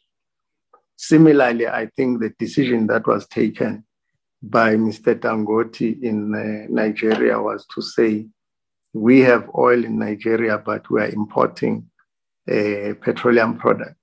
So he then decided to invest in refining capacity closer to the well. And this is something that when I said it would be a shame if the Petro SA facility is not taking advantage of the gas that's going to be produced in a well that is close to them. So similarly, I think as we find hydrocarbons, let's make use of them, let's beneficiate them in our country. And so far, we've only found gas through Total in this country. The East Asia, I think the issue there is about the distance from the countries that produce crude oil.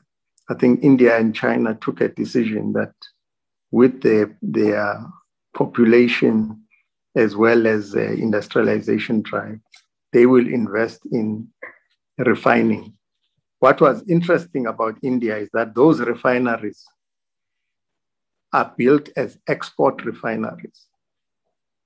So they are not built to supply the domestic market. They were built as export refineries, and they are really exporting.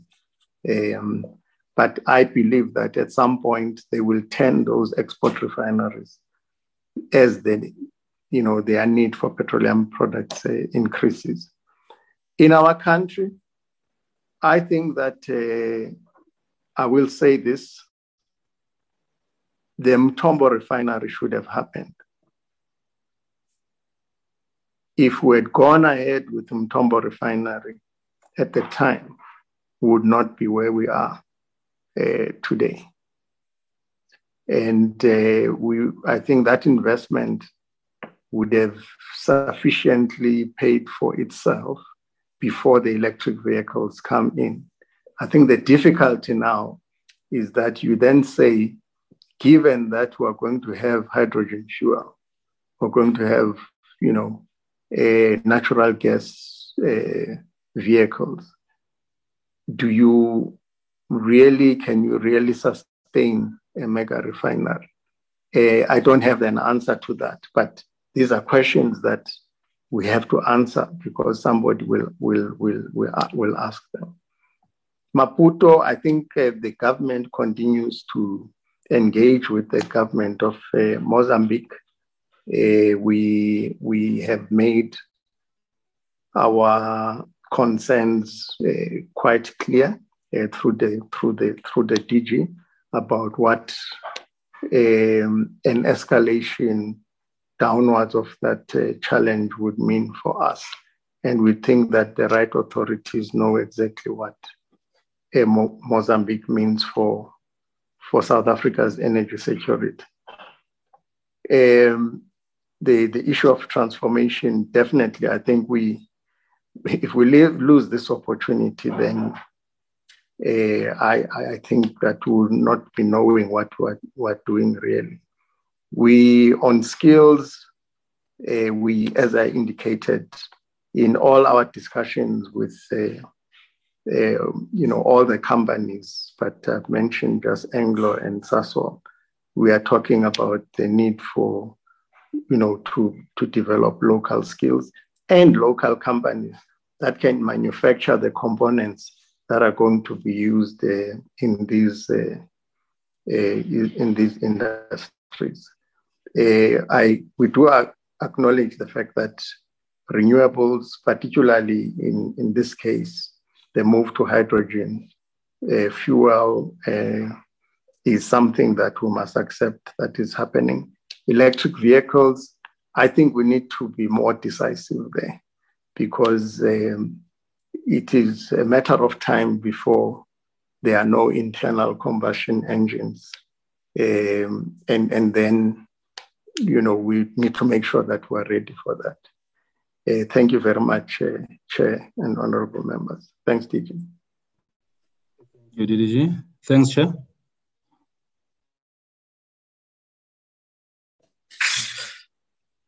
Okay, I don't know, I see the end of Honorable Madoga, but I saw that it had not gone down since that time. I assume it's the old one.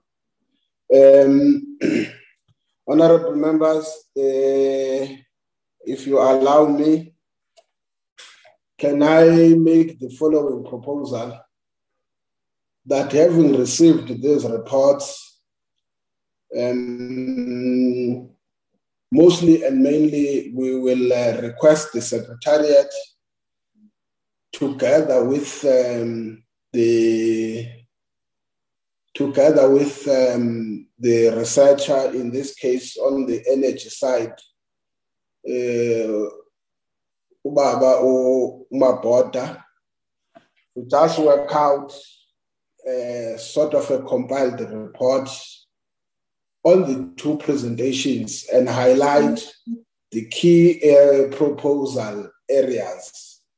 And then we will have a discussion ourselves as a committee now, so that we don't just get the presentations, but as a committee, we'll get to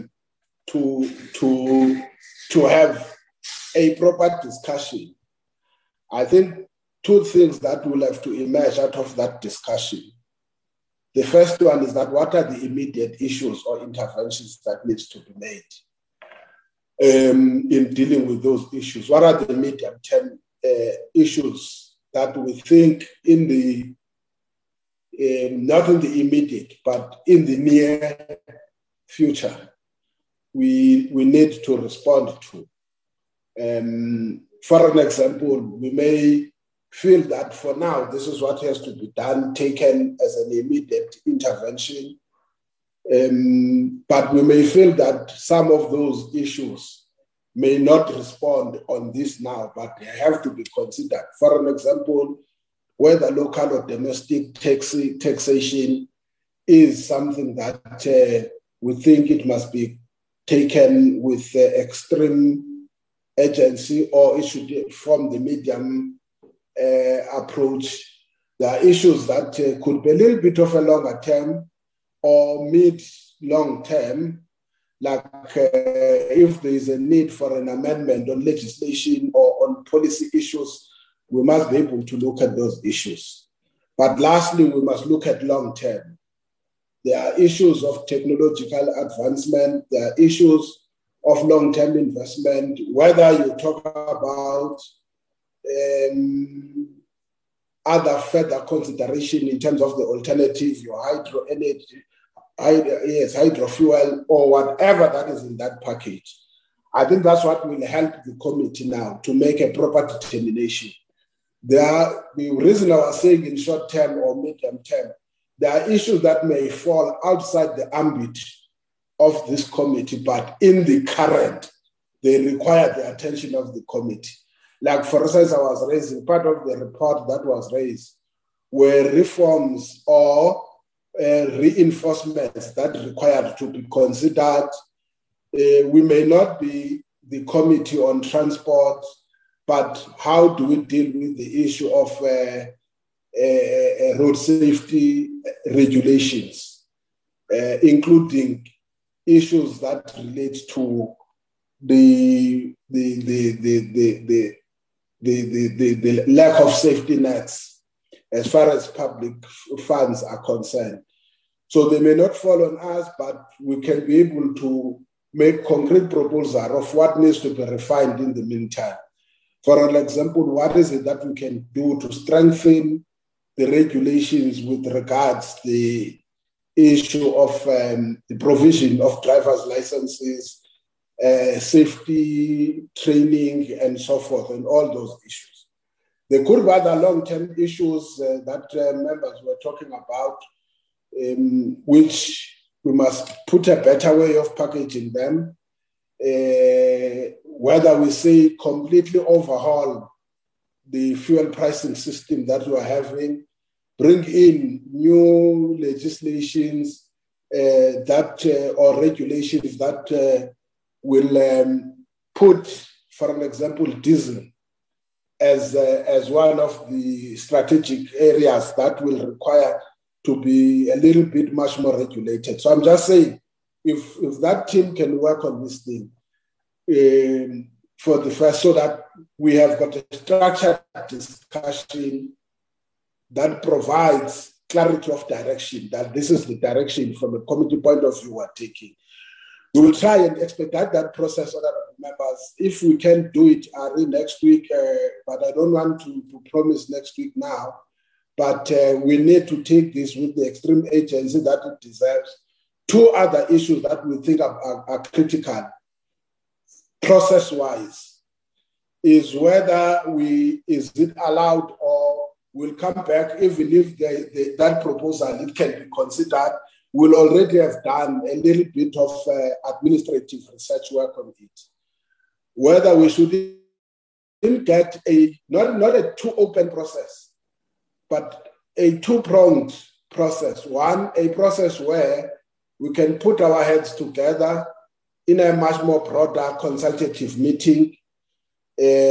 Some will call it a workshop, others will call it a symposium, whatever, or a different meeting, whether you call it a colloquium. I don't think I'm more interested, but where we could put all our heads together.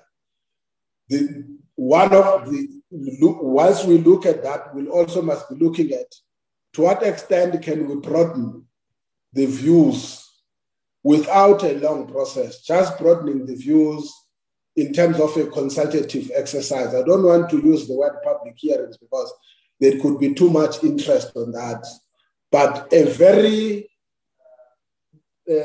streamlined, manageable process of how best opinions can be processed, so that when we finally make a determination and a recommendation, we would have had to some degree a broader interaction, and then see from where now we have got these different views from different people, and this is what we think has to happen.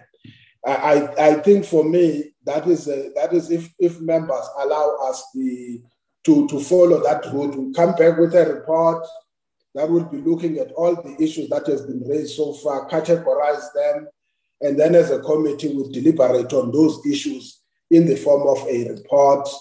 And then I was suggesting that amongst other things, we don't discuss it now. When we come back, we can look on a very shortened further process of getting more other views, but in a very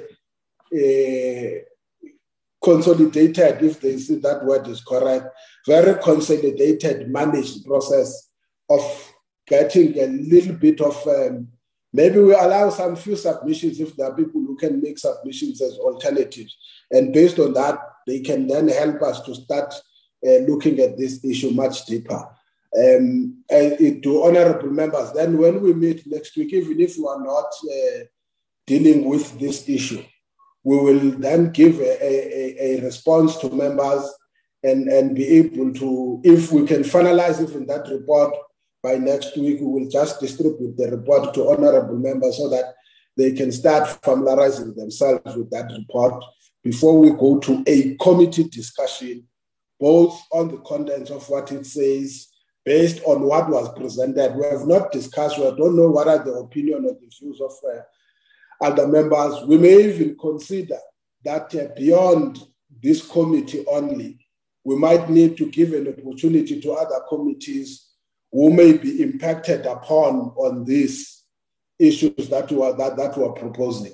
For an example, one might argue and say it might give more of an added advantage if you move the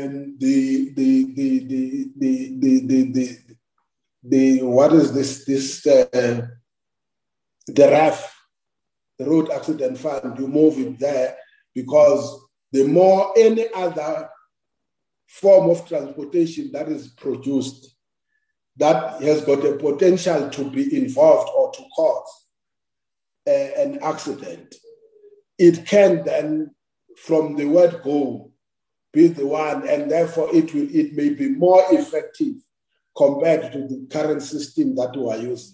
I'm just saying that there could be such an argument that is being made. So if members agree, we can then present. If next week, how far? If we happen by the course of this week to do that work. We will indicate to members in time, on time, and then we'll take that process forward. Do members support such an idea?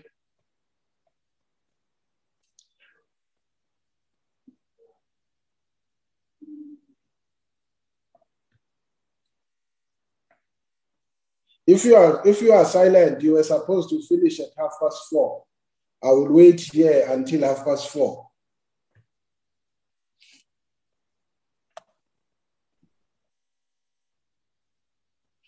Honorable Mylem, and I see the hand of still on Honorable Matok. Honorable Mylem. Chairperson, I agree with you. Let's move forward. Okay. Any second what Honorable Mylem says? Yes, second, Chair. Okay. Thank you, Honorable Lorima. We will come back to you. We will discuss as a committee. We will agree on a way forward how to handle this thing. We will do it expeditiously as possible. It's a burning issue for the country. Is there any other matter, Ari, before I go and close the meeting, besides the announcement on the next meeting next week? Nothing from my side, Chair. Okay. Honorable members, next week we are dealing with the issue of the electricity and what do you call it? The risk adjustment. Yes. Yes. That is what we'll be dealing with. When? What is the date, Ari? I don't want to mention a date. Tuesday the 20th, Chair, at 9 o'clock. Yes, we will be dealing with that, honorable members. Until such time, you are released very early from the time that was allocated. To the department, thank you very much for being here. And so is the same to AA. We appreciate your presence. The meeting stands adjourned. Thank you very much.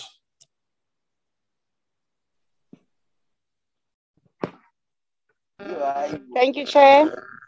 Thank you, Chair.